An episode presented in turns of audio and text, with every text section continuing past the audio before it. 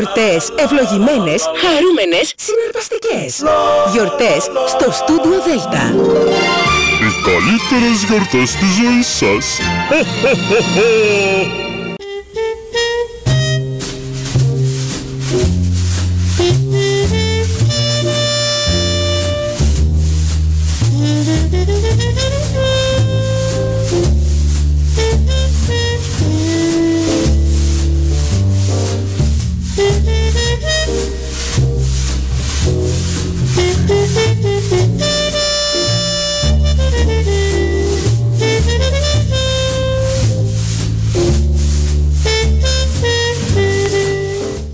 Καλησπέρα σας κυρίες και κύριοι.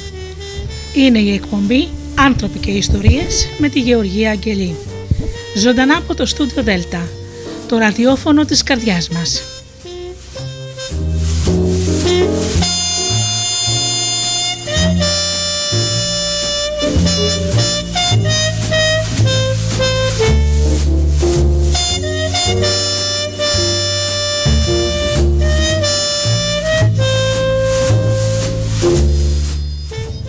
Σήμερα αγαπημένοι μου φίλοι θα διαβάσουμε ένα όμορφο χριστουγεννιάτικο παραμύθι «Η νύχτα των Χριστουγέννων» του Νικολάη Γκόγκολ.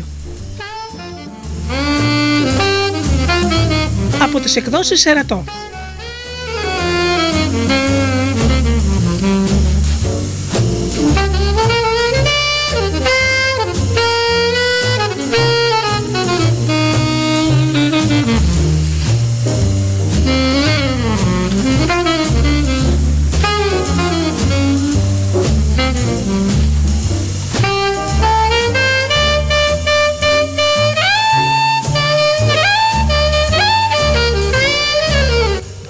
Να σας καλωσορίσω αγαπημένοι μου φίλοι, όλους εσάς που μας αγκαλιάζετε με την αγάπη σας όλα αυτά τα χρόνια.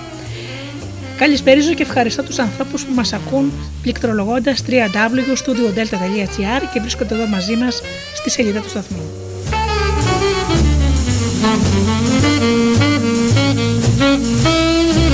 Καλησπερίζω και καλωσορίζω τους ανθρώπους που μας ακούν από κινητά και tablets.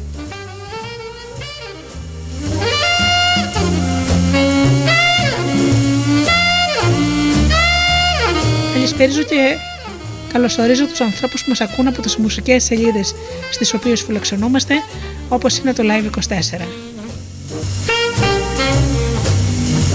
Και φυσικά την αγάπη μου και την καλησπέρα μου στους συνεργάτες μου, τον Τζίμι, την Αφροδίτη και, και την Ωρα.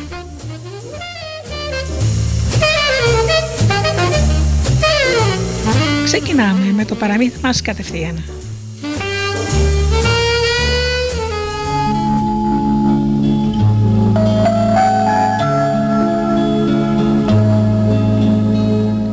Η νύχτα των Χριστουγέννων. Νικολάη Γκόγκολ.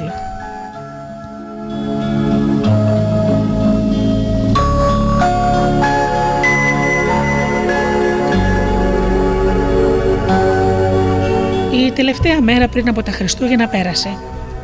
Μια χειμωνιάτικη ξάστερη νύχτα ξεκίνησε. Τα αστέρια φάνηκαν, το φεγγάρι υψώθηκε με μεγαλοπρέπεια στον ουρανό για να φωτίσει τους καλούς ανθρώπους και όλο τον κόσμο, ώστε όλοι να πούν με χαρά τα κάλαντα και να δοξάζουν τον Χριστό. Έκανε περισσότερη παγωνιά από ό,τι το πρωί, όμως ήταν τόσο ήσυχα που το τρίξιμο του πάγου κάτω από τις μπότες ακούγονταν από μισό χιλιόμετρο μακριά. Κάτω από τα παράθυρα των χωριατόσπιτων δεν είχε φανεί ακόμη ούτε ένα τσούρμο παλικαριών. Μόνο το φεγγάρι έριχνε κρυφές ματιές στις κοπέλες που στολίζονταν και τις καλούσε να βγουν τρέχοντας στο χιόνι που έτριζε. Από την καμινάδα μιας χάτα έβγαινε τούφες τούφες ο καπνός και ανέβαινε στον ουρανό σχηματίζοντας ένα σύννεφο και μαζί με τον καπνό υψώνονταν και η μάγισσα καβάλα στο σκοπό ξυλό της.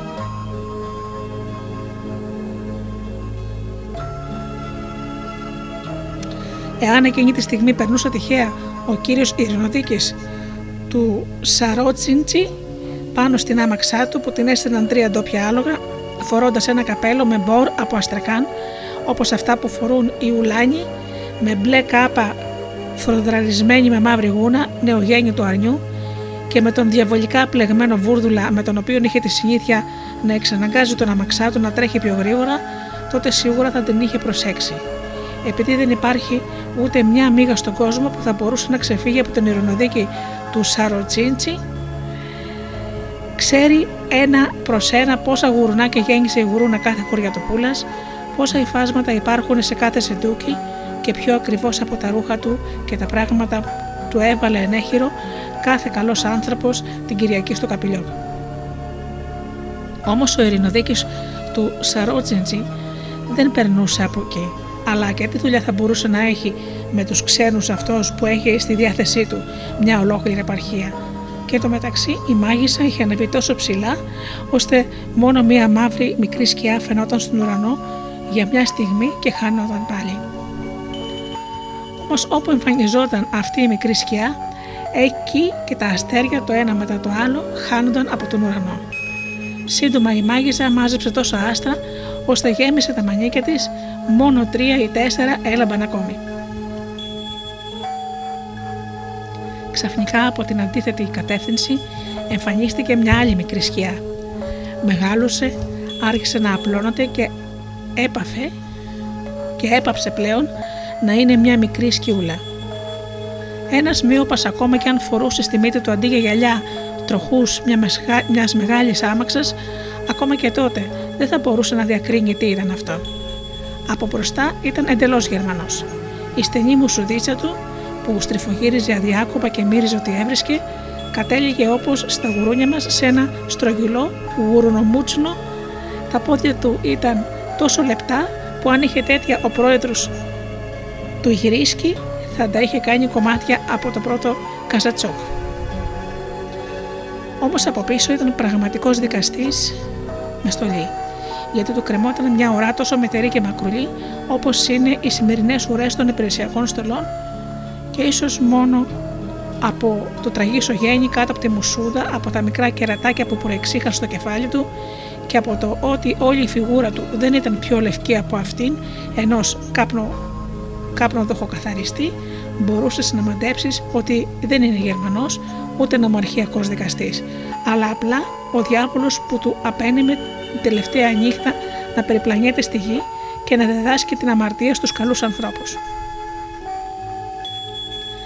Αύριο με τις πρώτες καμπάνες που θα καλούσαν για τον όρθρο θα έτρεχε γρήγορα χωρίς να κοιτάζει γύρω του με την ουρά κάτω από τα σκέλια στη φωλιά του. Εν τω μεταξύ, ο διάβολος είχε πλησιάσει στα κλεφτά το φεγγάρι και είχε ήδη απλώσει το χέρι του να το, να το αρπάξει. Όμως ξαφνικά το τράβηξε πίσω σαν να κάηκε. Επίλυσε τα δάχτυλά του. Χορ πήδηξε και έτρεξε από την άλλη μεριά. Και πάλι όμω πετάχτηκε πίσω και τράβηξε μέχρι το χέρι του. Ωστόσο, παρόλο στις αναποδιές, ο πονηρός διαβολάκος δεν εγκατέλειψε τις σκανταλιέ του Αφού πλησίασε τρέχοντας, άρπαξε ξαφνικά το φεγγάρι με τα δύο του χέρια και κάνοντας κάποια σκέτσα και φουσώντας το, το πετούσε από το ένα χέρι στο άλλο, όπως ένας μουζίκος που έχει πιάσει με τα γυμνά του δάχτυλα ένα καρβουνάκι για να ανάψει το τσιμπούκι του. Τελικά το έκρυψε βιαστικά στην τσέπη του και σαν να μην συνέβαινε τίποτα, έφυγε τρέχοντας.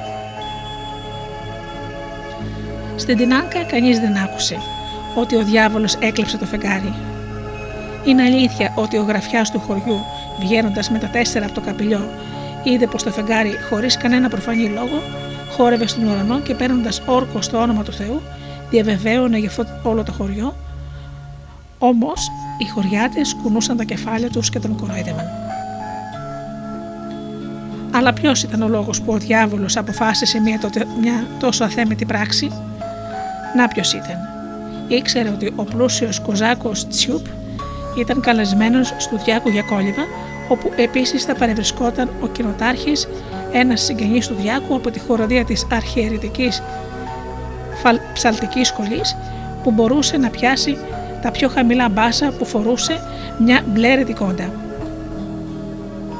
Ο Κοζάκος Σβερίμπκους και κάποιοι άλλοι ακόμα.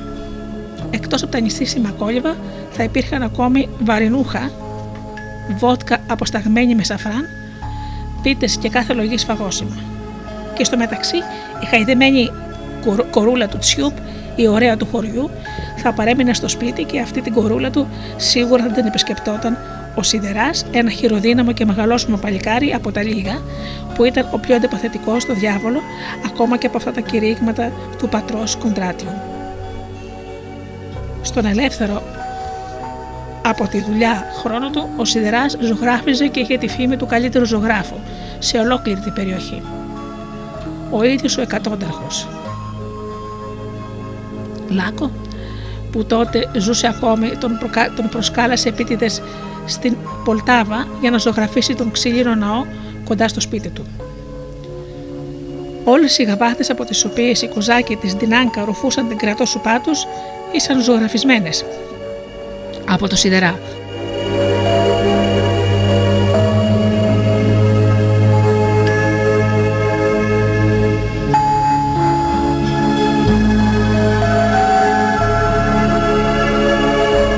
Ο Σιδεράς ήταν άνθρωπος θεοφοβούμενος και ζωγράφιζε συχνά εικόνες Αγίων. Ακόμα και σήμερα μπορείς να δεις στην εκκλησία το δικό του Ευαγγελιστή Λουκά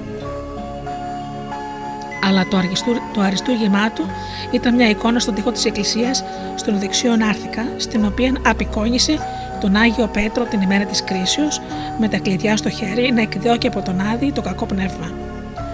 Ο φοβισμένος διάβολος έτρεχε από εδώ και από εκεί, προαισθανόμενος στο χαμό του, ενώ οι, οι αμαρτωλοί, απελευθερωμένοι από το δεσμά τον κυνηγούσαν και τον χτυπούσαν με κνούτα, κούτσουρα και με ό,τι άλλο έβρισκαν.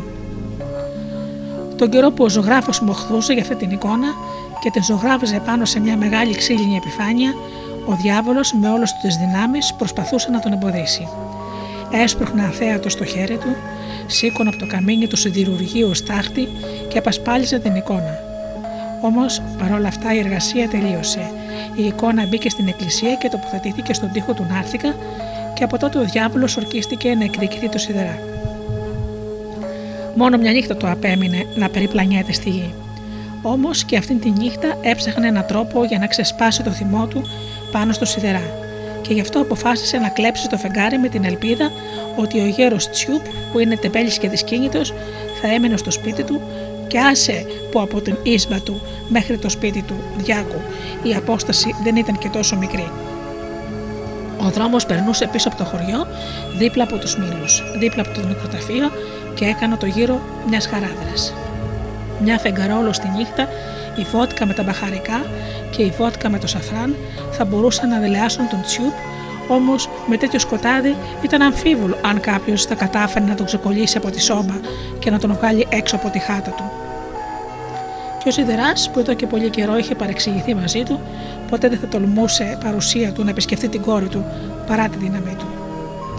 Κι έτσι, μόλις ο διάβολος έκρυψε το φεγγάρι στην τσέπη του, έπεσε ξαφνικά σε ολόκληρο τον κόσμο τέτοιο σκοτάδι που οι πιο πολλοί δεν θα μπορούσαν να βρουν τον δρόμο για το καπηλιό, που πόσο μάλλον για το σπίτι του Διάκου. Η μάγισσα μόλις βρέθηκε ξαφνικά μες στο σκοτάδι, έβγαλε μια δυνατή στριγλιά. Τότε ο διάβολος την πλησίασε, της έπιασε το χέρι και άρχισε να τη ψιθυρίζει στο αυτί αυτά τα ίδια λόγια που συνήθως ψιθυρίζουν σε όλο το γυναικείο γένος. Τι θαυμάσια που είναι τα πάντα φτιαγμένα στον κόσμο μας. Όλοι όσοι ζουν σε αυτόν προσπαθούν να μιμηθούν και να κοροϊδέψουν ο ένας τον άλλον. Παλαιότερα, στο Μίργκοροντ, μόνο ο δικαστής, ίσως και ο δήμαρχος κυκλοφορούσαν το χειμώνα με τουλούπ που είχαν απ' έξω τσόχα, ενώ οι άλλοι, οι κατώτεροι δημόσιοι υπάλληλοι, φορούσαν τις απλές τουλούπ που είχαν απ' έξω τσόχα, ενώ, άλλοι, ενώ όλοι οι κατώτεροι δημόσιοι υπάλληλοι φορούσαν τις απλές τουλούπ. Τώρα όμως ο Ειρηνοδίκης και ο Πρωτοδίκης φορούν καινούριε γούνε από τα νεογέννητα αρνάκια της Ρίσιτόλφκα με τσόχινο κάλυμα. Ο γραμματέας και ο γραφιά του χωριού αγόρασαν πριν από δύο χρόνια μπλε βαμβακερό κινέζικο ύφασμα με 60 καπίκια τον πύχη.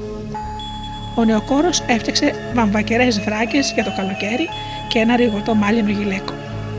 Με μία λέξη, δεν υπάρχει κανείς που να μην προσπαθεί να κάνει εντύπωση πότε οι άνθρωποι θα σταματήσουν να είναι ματαιόδοξοι. Βάζω στοίχημα ότι πολλοί θα εκπλαγούν όταν θα δουν το διάβολο να ερωτοτροπεί εκεί πάνω. Όμως το πιο λυπηρό απ' όλα είναι ότι ο διάβολος μάλλον φαντάζεται πως είναι όμορφος, τη στιγμή που απεχθάνεσαι ακόμα και να κοιτάξεις τη φιγούρα του. Η φάτσα του, όπως λέει ο Φωμά Γκριγκόρεβιτς, είναι μια συχαμένη συχαμάρα. Όμως παρόλα αυτά αυτός δεν διστάζει να ερωτοδροπεί. Πάντως στον ουρανό και κάτω από τον ουρανό είχε σκοτεινιάσει τόσο πολύ που κανένας δεν μπορούσε να δει τι συμβαίνει μεταξύ τους στη συνέχεια.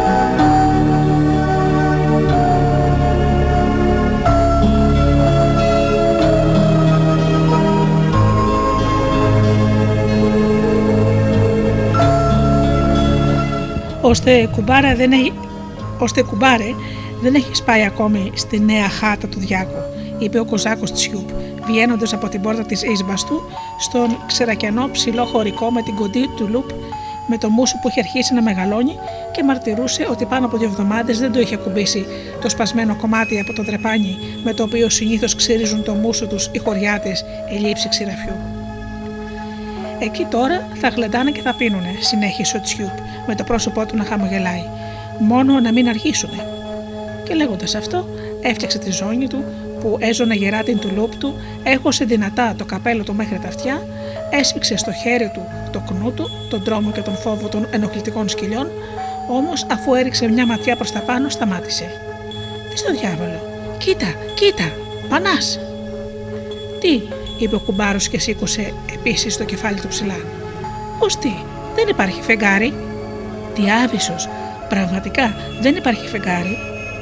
Αυτό είναι το θέμα, πως δεν υπάρχει, είπε δυνατά ο Τσιούπ, λίγο γανακτισμένος με τη μόνιμη αδιαφορία του κουμπάρου. Αλλά για σένα βέβαια δεν είναι σημαντικό. Και τι να κάνω; Πρέπει, συνέχισε ο Τσιούπ, σκουπίζοντας με το μανίκι τα μουστάκια του, κάποιος διάβολος να ανακατεύτηκε που να μην προφτάσει το σκυλί το πρωί να πιει ούτε σταγόνα βότκα.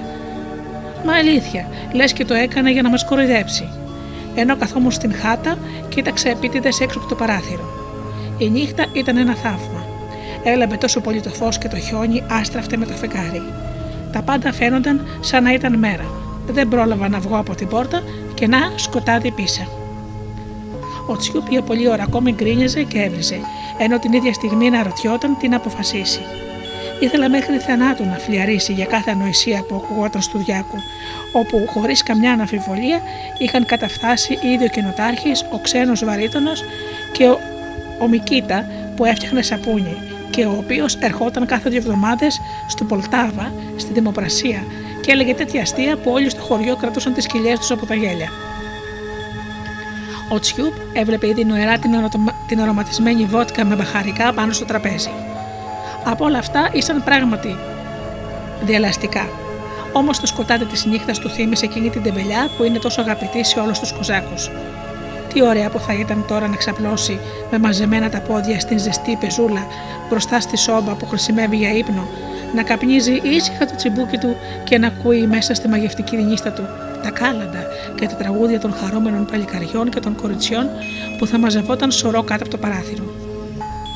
Χωρίς καμιά αμφιβολία θα διάλεγε το τελευταίο, αν ήταν μόνος του. Όμως τώρα που ήσαν δύο, δεν θα ήταν τόσο θλιβερά και απειλητικά να περπατήσουν στη σκοτεινή και τρομακτική νύχτα, και βέβαια δεν ήθελε να φανεί μπροστά στον άλλον τεμπέλης και βοβιτσιάρη, αφού τον τελείωσε με τις βρισιέ, απευθύνθηκε εκ νέου στον κουμπάρο. Λοιπόν, κουμπάρε, δεν υπάρχει φεγγάρι. Δεν υπάρχει. Παράξενος στα αλήθεια. Άντε, δώσ' μου να πρεσάρω λίγο ταμπάκο. Εσύ κουμπάρε έχεις εξαιρετικό ταμπάκο. Από πού τον αγοράζεις, Τι στο διάβολο; Τι το εξαιρετικό έχει, απάντησε ο κουμπάρος κλείνοντας την ταμπακέρα από φλιοσημίδε που είχε πάνω του σκαλισμένα διάφορα σχέδια. Δεν μπορεί να κάνει ούτε μια γριακότα να φταρνιστεί. Θυμάμαι, συνέχισε με το ίδιο ύφος ο Τσούρ, μια φορά που ο μακαρίτης ο Κάπελας, ο Ζουλούλια, μου έφερε ταμπάκο από το νιξίν. Αχ, αυτό το ταμπάκο. Ήταν καλό ταμπάκο. Λοιπόν, τι θα κάνουμε, κουμπάρε; Πραγματικά είναι θεοσκότενα έξω. Τότε ας μείνουμε σπίτι, είπε ο κουμπάρος, αρπάζοντας το χερούλι της πόρτας. Αν ο κουμπάρος δεν το είχε πει αυτό, είναι πιθανόν ο Τσιούπ να αποφάσιζε να μείνει, όμως τώρα σαν κάτι να τον έσπροχνε να κάνει το αντίθετο. Όχι, κουμπάρε, πάμε. Δεν είναι σωστό, πρέπει να πάμε. Λέγοντας αυτό, είχε ήδη μετανιώσει. Του ήταν πολύ δυσάρεστο να τριγυρίζει μια τέτοια νύχτα, όμως τον παρηγορούσε το γεγονός ότι γινόταν το δικό του και πως δεν έκανα ό,τι το πρόταναν οι άλλοι. Ο κουμπάρος, χωρίς να φανεί στο πρόσωπό του το παραμικρό σημάδι αγανάκτησης, σαν ένας άνθρωπος που το ήταν εντελώς αδιάφορο, αν θα καθόταν σπίτι, εάν θα τριγύριζε έξω, κοίταξε γύρω του, έξισε το μπαστούνι του. Τους έξισε με το μπαστούνι τους ώμους του και οι δύο κουμπάροι ξεκίνησαν.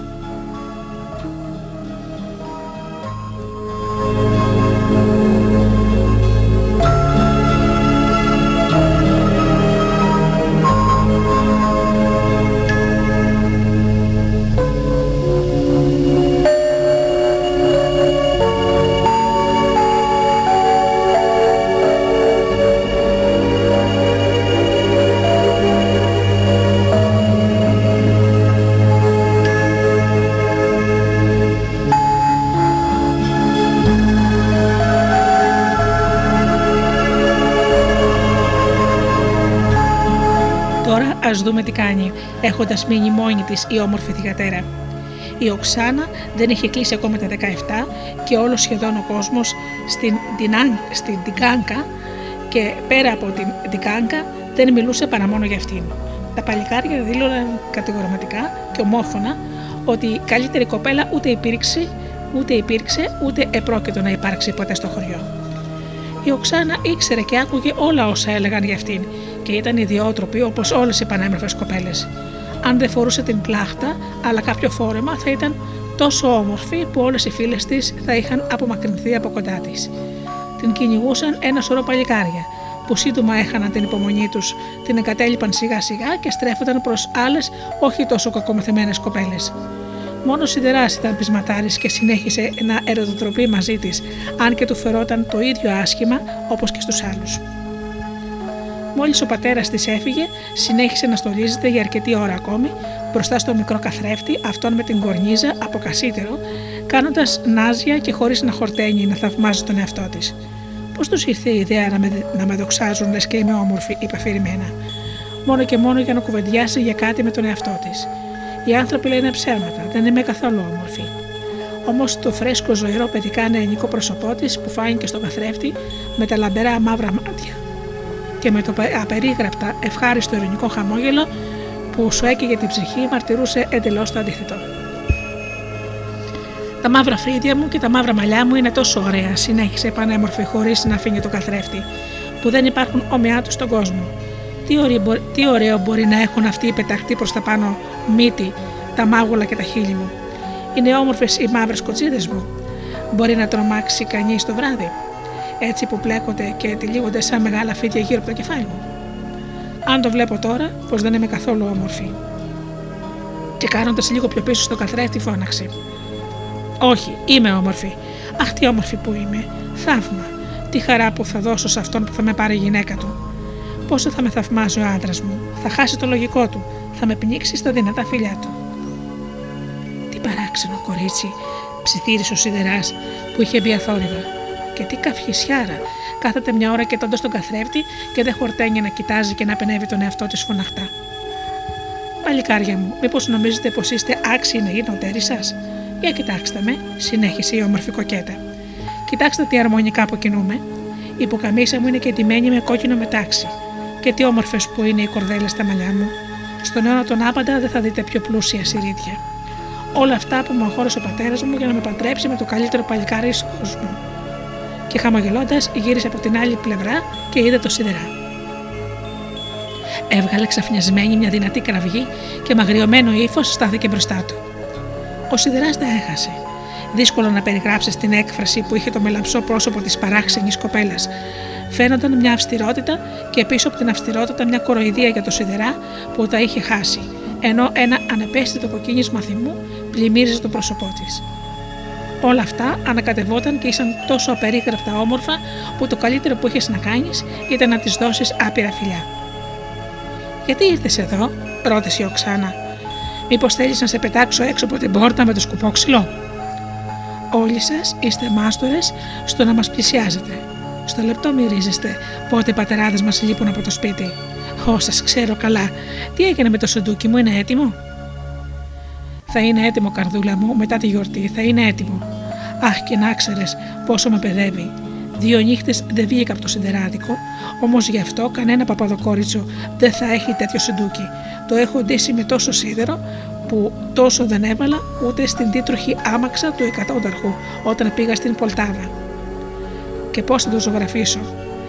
Και όλη, την περιοχή, και όλη την περιοχή να γυρίσεις με τα λευκά ποδαράκια σου δεν θα βρεις τέτοιο. Θα είναι γεμάτο με κόκκινα και μπλε λουλούδια. Θα λάμπεις σε φωτιά. Μη μου θυμώνεις. Άσε με μόνο να σου μιλήσω, μόνο να σε κοιτάξω. Ποιος το απαγορεύει, μίλα και κοίτα. Κάθεσε στον πάγκο, κοίταξε πάλι στον καθρέφτη και άρχισε να τακτοποιεί τις πλεξούδες στο κεφάλι της. Κοίταξε το λαιμό της, την καινούρια κουπουκαμίσα, την κετημένη με μετάξι και μικρή έκφραση αυταρέσκειας, φάνηκε στα χείλια της, στα μαγουλά της και έλαψε στα μάτια της. Άσε με να κάτσω δίπλα σου, είπε ο Σιδεράς. Κάθεσαι, είπε η Οξάνα, διατηρώντας τα χείλη της και στα ικανοποιημένα μάτια της την ίδια έκφραση. Υπέροχη Οξάνα που δεν χορταίνω να σε κοιτάζω. Άσε με να σε φιλήσω, είπε ο Σιδεράς, που πήρε θάρρος και την έσφιξε πάνω του, θέλοντας να της κλέψει ένα φιλί. Όμως η Οξάνα τράβηξε τα μάγουλά της που βρισκόταν ήδη σε απόσταση να απνοήσει από τα χείλη του Σιδερά και τον έσπρωξε. Τι άλλο θα μου ζητήσεις ακόμα, έχει το μέλι, ζητάει και κουτάλι. Ξεκουμπίσω από εδώ τα χέρια σου, είναι πιο σκληρά και από το σίδερο. Και μυρίζεις κιόλας ολόκληρος από τον καπνό. Νομίζω πως με πασάλιψες ολόκληρη με φούμο. Έφερε κοντά της τον καθρέφτη και άρχισε πάλι να φτιάχνεται. Δεν μ' αγαπάει, σκεφτόταν ο σιδεράς με σκημένο κεφάλι. Για αυτήν όλα είναι ένα παιχνίδι, και εγώ στέκομαι μπροστά της σαν βλάκας και δεν ξεκολλάω τα μάτια μου από πάνω της. Θα μπορούσα να στέκομαι και να την κοιτάζω αιωνίως. Πανέμορφη κοπέλα, και τι δεν θα έδινα για να μάθω ποιον έχει στην καρδιά της, ποιον αγαπάει. Όμως όχι, δεν έχει ανάγκη κανέναν. Θαυμάζει μόνο τον εαυτό της. Με βασανίζει το δύστιχο και εγώ από τη θλίψη μου δεν μπορώ να ησυχάσω και την αγαπάω τόσο όσο κανένας άνθρωπος στον κόσμο δεν αγάπησε και δεν θα αγαπήσει ποτέ. Είναι αλήθεια ότι η μάνα σου είναι μάγισσα, είπε η Οξάνα και έβαλε τα χέλια. Ο Σιδράς αισθάνθηκε πως μέσα του όλα άρχισαν να γελούν κοροϊδευτικά. Το γέλιο αυτό σαν αντίχησε ξαφνικά και στην καρδιά του και στις φλέβες του που αναπηδούσαν ελαφρά και ένιωσε μια πίκρα στην ψυχή του που δεν ήταν στο χέρι του να γεμίσει με φιλιά αυτό το τόσο όμορφο και χαμογελαστό πρόσωπο. Τι με νοιάζει εμένα για τη μάνα μου, εσύ είσαι για μένα και μάνα και πατέρας, και ό,τι πιο πολύτιμο υπάρχει στον κόσμο. Αν με φώναζε ο Τσάρος και μου έλεγε Σιδερά βακούλα, ζήτησέ μου ό,τι καλύτερο υπάρχει στο βασιλειό μου και θα στο δώσω. Θα διατάξω να σου φτιάξουν ένα χρυσό σιδηρουργείο και θα αρχίσεις να σφυριλατείς με ασημένια καρφιά. Δεν θέλω, θα έλεγα στον Τσάρο, ούτε πολύτιμα πετράδια, ούτε χρυσό σιδηρουργείο, ούτε όλο το βασιλιό σου. Δώσε μου καλύτερα την οξάνα μου. Βλέπεις τι είσαι. Μόνο που ο πατέρας μου είναι πιο έξυπνος. Θα το καταλάβεις όταν παντρευτεί τη μάνα σου, είπε γελώντας πονηρά η Οξάνα. Όμως τα κορίτσια δεν έρχονται. Τι να σημαίνει αυτό; Από ώρα έπρεπε να λέμε τα κάλαντα. Άρχισε να βαριέμαι. Άστε να πάνε στο καλό, μορφιά μου. Καλά, τι μας λες. Μαζί τους σίγουρα θα έρθουν και τα παλικάρια. Θα αρχίσουν οι χωροί. Φαντάζομαι ωραίε, πόσο ωραίες αστείες ιστορίες θα μας έλεγαν. Λοιπόν, διασκεδάζεις μαζί τους. Περισσότερα από ό,τι μαζί σου. Α, κάποιος χτυπάει. Σίγουρα είναι τα κορίτσια με τα παλικάρια. Μα γιατί να περιμένω περισσότερο, μονολογούσε ο Σιδεράς. Αυτή με κοροϊδεύει. Της είμαι τόσο αγαπητός όσο και ένας σκουριασμένο πέταλο. Όμως, αν είναι έτσι, τουλάχιστον να μην το καταλάβουν οι άλλοι και αρχίσουν να γελάνε μαζί μου. Θέλω να δω ποιος της αρέσει πιο πολύ από μένα. Θα τον μάθω κι εγώ και να. Ο χτύπος στην πόρτα και μια διαπεραστική φωνή που ακούστηκε μέσα στην παγωνιά άνοιξε, διέκοψαν τις σκέψεις του. Στάσου, θα ανοίξω εγώ, είπε ο και βγήκε στο κατόφλι με τη διάθεση να σπάσει από τη φούρκα του τα πλευρά του πρώτου ανθρώπου που θα συναντούσε. Η παγωνιά δυνάμωσε και ψηλά εκεί πάνω έκανε τόσο κρύο που ο διάβολος χοροπηδούσε από την μια μικρή οπλή στην άλλη και χοχούλιαζε τις πορθιέ του, θέλοντας να ζεστάνει κάπως τα παγωμένα χέρια του. Όμως δεν είναι περίεργο να παγώνει κάποιος που τροχυρίζει από το ένα πορεία μέχρι το άλλο στην κόλαση, όπου, όπως είναι γνωστό, δεν κάνει τόσο κρύο όσο σε εμάς το χειμώνα και όπου φορώντα το σκούφο του μπροστά στη φωτιά σαν πραγματικός μάγειρας, τηγάνιζε τους αμαρτωλούς με τέτοια ευχαρίστηση, σαν αυτή που συνήθως έχουν οι γυναίκες όταν τηγανίζουν τη νύχτα των Χριστουγέρων τα, τα λουκάνικα. Και η ίδια η μάγισσα αισθάνθηκε πως έκανε κρύο, παρότι ήταν ντυμένη ζεστά. Γι' αυτό, αφού σήκωσε τα χέρια της, έβαλε μπροστά το πόδι της και παίρνοντας τέτοια στάση όπως ένας άνθρωπος που πετάει με παγοπέδιλα, χωρίς να κουνήσει ούτε μια άρθρωση, κατέβηκε από τον αέρα, λες και κατέβαινε από μια παγωμένη βουνοπλαγιά με μεγάλη κλίση και μπήκε κατευθείαν μέσα στην καμινάδα.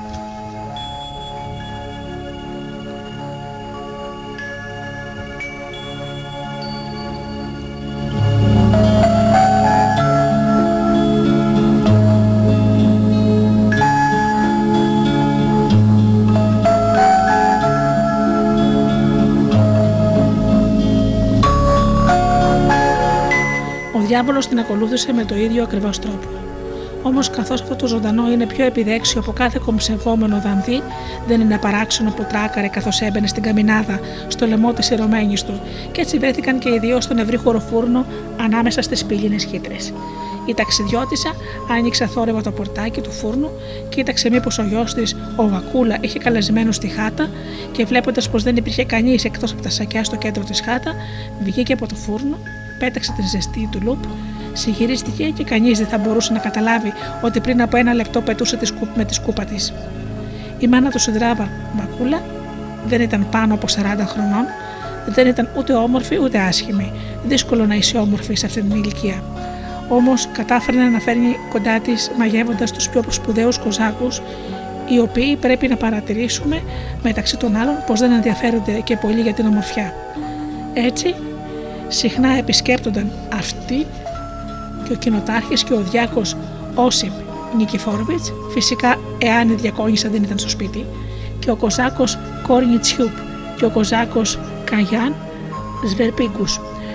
Και το λέω προς τιμήν της, ήξερε να τους χειρίζεται με μαεστρία. Δεν περνούσε από το μυαλό κανενός πως έχει αντίζηλο. Όταν ένας ευσεβής χωρικός ή ένας άρχοντας, ανάλογα με το πώ ο καθής Κοζάκος αυτό αποκαλούνταν, πήγαινε ντυμένος με κάπα και κοκούλα την Κυριακή στην εκκλησία ή στο καπηλιό όταν είχε άσχημο καιρό και πώς να με περάσει πρώτα από την σολόχα για να γευτεί ραβιόλια με κρέμα γάλακτος και να φλιαρίσει στη ζεστή ίσμπα με την πολυλογού και πάντα πρόθυμη κοδέσποινα.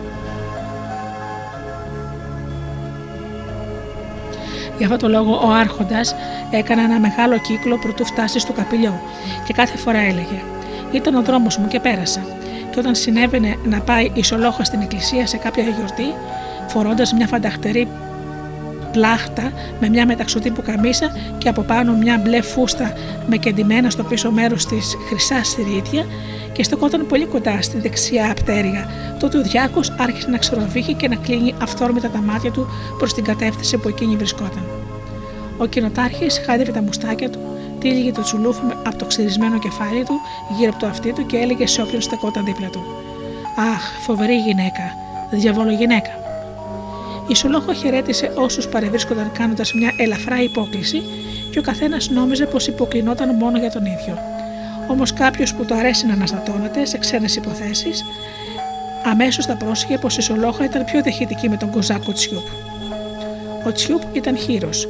Οχτώ θυμονιέ στάρι πάντα στεκόταν μπροστά στη χάτα του.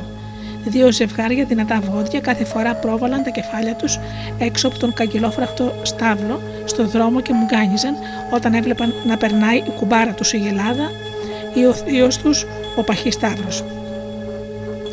Ένας γενιοφόρο τράγος σκαρφάλωνε στη στέγη και βέλαζε από εκεί με διαπεριστική φωνή σαν τον χωροφύλακα, μαλώνοντας εκνευρισμένος στι γαλοπούλε που περπατούσαν κορδωμένε στην αυλή και γύριζε τα νότα του, όποτε έβλεπε τους εχθρούς του, τα μικρά παλιόπαιδα που κορόιδευαν το γέννη του. Στα σεντούκια του Τσιούπ υπήρχαν πολλά εφάσματα, καφτάνια και παλιά φορέματα με χρυσά συρίδια. Η μακαρίτσα γυναίκα του ήταν μια πραγματική κοκέτα. Στο περιβόλι του, εκτός από αφιόνια, λάχανα και ηλιοτρόπια, φύτευε επίσης κάθε χρόνο δύο παρτέρια ταμπάκο. Όλα αυτά η Σολόγα δεν τα έβρισκε καθόλου περιτά, εάν ενωνόταν με το δικό της νοικοκυριό, σκεφτόμενη εκ των προτέρων πως τα χρησιμοποιούσε όταν θα έπεφταν στα χέρια της και γι' αυτό διπλασίαζε την εύνοια που έδειχνε προς το γέρο Τσιούπ. Και για να μην πλησιάζει με οποιονδήποτε τρόπο ο γιος της Βακούλα την κόρη του και προλάβει να τα πάρει όλα για λογαριασμό του, τότε φυσικά δεν θα της επέτρεπε να ανακατευτεί σε τίποτα. Αυτή προσέφυγε στο συνηθισμένο μέσο που χρησιμοποιούν όλες οι σαραντάρες κουτσομπόλες. Έβαζε τον Τσιούπ να μαλώνει με το σιδερά όσο πιο συχνά μπορούσε. Ίσως αυτή η πονηριά της και η ξυπνάτα της ήταν, να ήταν η αιτία που σε μερικά μέρη άρχισαν να λένε γριές, ιδιαίτερα όταν έπιναν λίγο παραπάνω, κάπου σε μια χαρούμενη συγκέντρωση, πως η Σολόχα είναι σίγουρα μάγισσα. Και πως το παλικάρι, ο, ο Κιζίκαλουπένκο, είδε από πίσω της μια ουρά όχι μεγαλύτερη από ένα γυναικείο αδράχτη. Και πως ακόμα την προπορεσμένη Πέμπτη διέσχιζε τρέχοντας στον δρόμο μεταμορφωμένη σε μαύρη γάτα και πως μια φορά πλησίασε τρέχοντας την παπαδιά, έχοντας τη μορφή ενός γουρουνιού, της έκανε και κηρύκου αμπετινό. Φορούσε στο κεφάλι της το καπέλο του Πάτερ Κοτράτιο και γύρισε πάλι πίσω τρέχοντας. Μια φορά την ώρα που οι γριέ συζητούσαν γι' αυτό, έτυχε να έρθει ο, ο Αγελοδοβοσκό, ο Τίμης Καραστιάβη. Αυτός δεν παρέλειψε να πει ότι το καλοκαίρι ακριβώς πριν την Πετρόφκα, όταν ξάπλωσε να κοιμηθεί στο βοστάσιο, αφού έστρωσε άχυρα κάτω από το κεφάλι του, είδε με τα ίδια του τα μάτια πως η μάγισσα με ξέπλεκε κοτσίδα, φορώντας μόνο την νυχτικιά της, άρχισε να αρμέγει τις αγελάδες ενώ ο ίδιος δεν μπορούσε να κουνηθεί, του είχε κάνει μάγια. Αφού άρμεξε τις αγελάδες, του πλησίασε και άλυψε τα χείλη του με κάτι τόσο συχαμερό που μετά έφτιανε όλη τη μέρα. Όμως όλα αυτά είναι κάπως αμφίβολα, επειδή μόνο ο ειρηνοδίκης του Σαρετσίντσι μπορεί να δει τη μάγισσα. Και γι' αυτό το λόγο όλοι οι διαπρεπείς κοζάκοι κουνούσαν απευδισμένοι τα χέρια τους όταν άκουγαν τέτοια λόγια. Λένε κουταμάρε οι σκύλες, ήταν η συνηθισμένη απάντησή τους. Αφού βγήκε από το φούρνο και συγχειρίστηκε η σολόχα σαν καλή νοικοκυρά, άρχισε να τακτοποιεί και να βάζει όλα στη θέση τους, όμω τα σακιά δεν τα κούμπησε. Ο Βακούλα τα έφερε, ας τα βγάλει ο έξω ο ίδιος. Ο διάβολος εν τω μεταξύ, πρωτού μπει πετώντας την καμινάδα, γυρνώντας τυχαία, είδε τον Τσιούπ δίπλα στον κουμπάρο να είναι στα μακριά από την Ίσμπα. Σε στιγμή βγήκε πετώντας από την καμινάδα, τους προσπέρασε και άρχισε να σκάβει και να εκτοξεύει στον αέρα το παγωμένο χιόνι που βρισκόταν τριγύρω. Τότε ξέσπασε πραγματική χιονοθύελα. Η ατμόσφαιρα έγινε κάτασπρη. Το χιόνι στριφογύριζε παντού και απειλούσε να καλύψει τα μάτια, το στόμα και τα αυτιά των δύο περαστικών που προχωρούσαν μέσα στη νύχτα. Ενώ ο διάβολος πέταξε και πάλι προς την καπινάδα με την ακλόνητη βεβαιότητα ότι ο Τσιούπ θα γύριζε μαζί με το κουμπάρο του πίσω, θα προλάβαιναν το σιδερά και θα τον ευχαριστούσαν για τα κεράσματά του τόσο που για πολύ καιρό εκείνος δεν θα είχε τη δύναμη να πιάσει στο χέρι του πινέλο και να ζωγραφίσει προσβλητικές καρικατούρες. Πράγματι, αμέσως μόλις ξέσπασε η χιονοθύελα και ο αέρας άρχισε να του μαστιγώνει στα μάτια, ο Τσιούπ έδειξε πως μετάνιωσε και χωνώντας πιο βαθιά το κεφάλι του στο καπέλο του με, μέχρι τα αυτιά, άρχισε να βρίζει τον εαυτό του, τον διάβολο και τον κουμπάρο του. Όμως αυτή η αγανάκτηση ήταν προσπίτι. Ο Τσιούπ ήταν πολύ χαρούμενος που ξέσπασε χιονοθύλα. Μέχρι του Διάκου έμεινε ακόμα 8 φορές μεγαλύτερη απόσταση από όσοι είχαν διανύσει. Οι ταξιδιώτες γύρισαν πίσω. Ο αέρα φύσαγε στο σβέρκο τους, όμως μέσα από το χιόνι της χιονοθύλας δεν έβλεπαν τίποτα. Περίμενε, κουμπάρε. Φαίνεται πως καθήκαμε, είπε ο Τσιούπ που είχε απομακρυνθεί λίγο. Δεν βλέπω ούτε μια, γα... ούτε μια χάτα. Αχ, τη φοβερή χιονοθύλα. Άντε, προχώρα κουμπάρε λίγο προς τα εκεί, μήπως και βρεις το δρόμο, και εγώ θα ψάξω εδώ.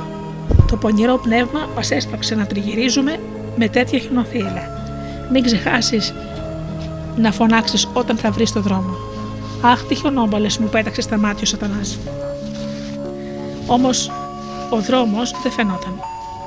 Ο κουμπάρος, αφού απομακρύνθηκε, προχωρούσε με τις ψηλές μπότες του πέρα δόθε και τελικά βρέθηκε μπροστά στο καπηλιό. Αυτό το έβριμα τον χαροποίησε τόσο που τα ξέχασε όλα και αφού τίναξε από πάνω του το χιόνι, πέρασε το κατόφλι χωρίς να ανησυχεί καθόλου για το κουμπάρο του που είχε μείνει έξω. Ο Τσιούπ το μεταξύ νόμιζε πως βρήκε τον δρόμο. Αφού σταμάτησε, άρχισε να φωνάζει με όλη του τη δύναμη, όμως βλέποντας πως ο κουμπάρος δεν εμφανίζεται, αποφάσισε να προχωρήσει μόνος του. Αφού προχώρησε λίγο, είδε την χάτα του. Στίβες χιονιούσαν γύρω της και στη σκεπή. Τρίβοντας τα κοκολωμένα από το κρύο χέρια του, άρχισε να πρωτοχτυπά την πόρτα και να φωνάζει επιτακτικά στην κόρη του να ανοίξει. Τι γυρεύεις εδώ, φώναξε αυστηρά βγαίνοντας έξω ο σουδερά. Ο Τσιούπ αναγνώρισε τη φωνή του σουδερά και έκανε λίγο πίσω. Α, όχι, δεν είναι η χάτα μου, μονολογούσε. Δεν περνάει από τη χάτα μου ο σιδεράς, όμως πάλι τώρα που κοιτάζω καλύτερα, αυτή δεν είναι ούτε του σιδερά. Ποια είναι αυτή η χάτα; Μα βέβαια, πώς δεν τη γνώρισα. Είναι του κουτσού Λευτσίνκο, που πρόσφατα παντρεύτηκε με μια νέα γυναίκα. Μόνο η δική του η χάτα μοιάζει με τη δική μου. Γι' αυτό μου φάνηκε στην εχή λίγο παράξενο που έφτασα τόσο γρήγορα σπίτι. Όμως ο Λευτσίνκο είναι τώρα στο Διάκου, αυτό το ξέρω, γιατί είναι εδώ ο Σιδεράς. Χαχά, έρχεται στη νεαρή γυναίκα του. Έτσι είναι, ωραία. Τώρα τα κατάλαβα όλα. Ποιος είσαι και γιατί τριγυρίζεις στις ξένες πόρτες, είπε ο Σιδεράς πιο αυστηρά από πριν και πλησίασε κοντά. Όχι, δεν θα του πω ποιος είμαι, σκέφτηκε ο Τσιούπ. Ποιος ο λόγος να με δει κιόλας ο καταραμένος έκφυλος, και αφού άλλαξε τη φωνή του, απάντησε. Εγώ είμαι καλέ μου άνθρωπε, ήρθα να σας διασκεδάσω λέγοντας τα κάλαντα κάτω από τα παράθυρά σας. Δεν πας στο διάβολο κι εσύ και τα κάλαντά σου, φώναξε θυμωμένα ο Βακούλε. Τι περιμένεις, δεν άκουσες, ξεκουμπήσω αμέσως. Ο Τσιούπ από μόνο του είχε ήδη αυτή την καλή πρόθεση. Όμως τον δυσαρεστούσε το ότι ήταν αναγκασμένος να υπακούσε στις διαταγές του σιδερά, λες και κάποιο κακό πνεύμα τον παρακινούσε και τον ανάγκαζε να πει κάτι, ακόμα και να δημιουργήσει. Εσύ πραγματικά γιατί έβαλα τις φωνές, είπε με την ίδια φωνή. Εγώ θέλω μόνο να πω τα κάλαντα. Αυτό είναι όλο. Αχά, εσύ δεν παίρνεις από λόγια. Μετά από αυτές τις λέξεις, ο Τσιούπ ένιωσε ένα πολύ δυνατό χτύπημα στον ώμο του. Όπως βλέπω, εσύ άρχισε να τσακώνεσαι, είπε υποχωρώντα λίγο. Δίνε του, δίνε του, φώναξε ο Σιδεράς, φιλοδορώντα τον Τσιούπ με άλλο ένα χτύπημα. Μα τι κάνεις, είπε ο Τσιούπ με μια φωνή που φανέρωνε πόνο, αγανάκτηση και δειλία. Βλέπω ότι εσύ δεν τσακώνεσαι στα αστεία και ακόμη ότι χτυπάς δυνατά. Δίνε του, δίνε του, φώναξε ο Σιδεράς και του έκλεισε την πόρτα με πάταγο. Για δες τον πως ξεθάρεψε, είπε ο Τσιούπ, κατάπληκτος μόλις έμενε μόνος του, κατά μεσής του δρόμου. Για κάνε πως πλησιάζεις, τον είδες. Κάνει πολύ το σπουδαίο. Νομίζεις ότι δεν θα σε τιμωρήσω; Όχι, περιστεράκι μου. Θα πάω. Θα πάω κατευθείαν στον αστυνόμο. Θα σου δείξω εγώ. Δεν με ενδιαφέρει αν είσαι σιδεράς και μπογιατζής. Θα, θα έπρεπε να δω την πλάτη και τους ώμους μου. Νομίζω πως έχω μελανιές. Πρέπει να με χτύπησε δυνατά ο γιος του διαβόλου. Δυστυχώς κάνει κρύο και δεν μπορώ να βγάλω τη γούνα μου. Περίμενε λίγο, διαβόλο σιδερά, που να πάρει ο διάβολος και σένα και το σωτηρουργείο σου και θα σε χορέψω εγώ στο θαψί, καταραμένο κάθαρμα. Όμως τώρα δεν είναι το σπίτι του, άρα η σολόχα είναι μόνη της. Δεν είναι μακριά από εδώ, μήπως να πήγαινα; Τέτοια ώρα δεν θα μας ενοχλήσει κανείς. Μπορεί και να πάω. Τι δυνατά που με βάρεσε ο, κα... ο καταραμένος ο σιδεράς. Ο Τσιούπ, αφού έτρεψε την πλάτη του, ξεκίνησε προς την άλλη κατεύθυνση. Η ευχαρίστηση που τον περίμενε στην συνάντηση με τη Σολόχα μείωνε λίγο τον πόνο του και τον έκανε να μην αισθάνεται τον πάγο που του ζοβολούσε σε όλους τους δρόμους με ένα τρίξιμο που δεν το έσμηνε το σφύριγμα της χιονοθύελε. Μερικές φορές το πρόσωπό του έπαιρνε ένα γλυκό ύφος. Η χιονοθύελα σαπούνιζε με χιόνι το μουσο και τα μουστάκια του πιο επιδέξια από κάθε μπαρμπέρι που με μια ειδονική έκφραση στο πρόσωπό του αρπάζει τυραννικά από τη μύτη το θύμα του. Όμως, αν το χιόνι δεν σε στράβωνε στριφογυρίζοντας πέρα δόθε, τότε θα μπορούσες να χεστεί πως ο Τσιούπ αρκετές φορές σταμάτησε και έτριβε την πλάτη του λέγοντας: Με χτύπησε δυνατά ο καταραμένος ο σιδεράς και συνέχισε πάλι το δρόμο του.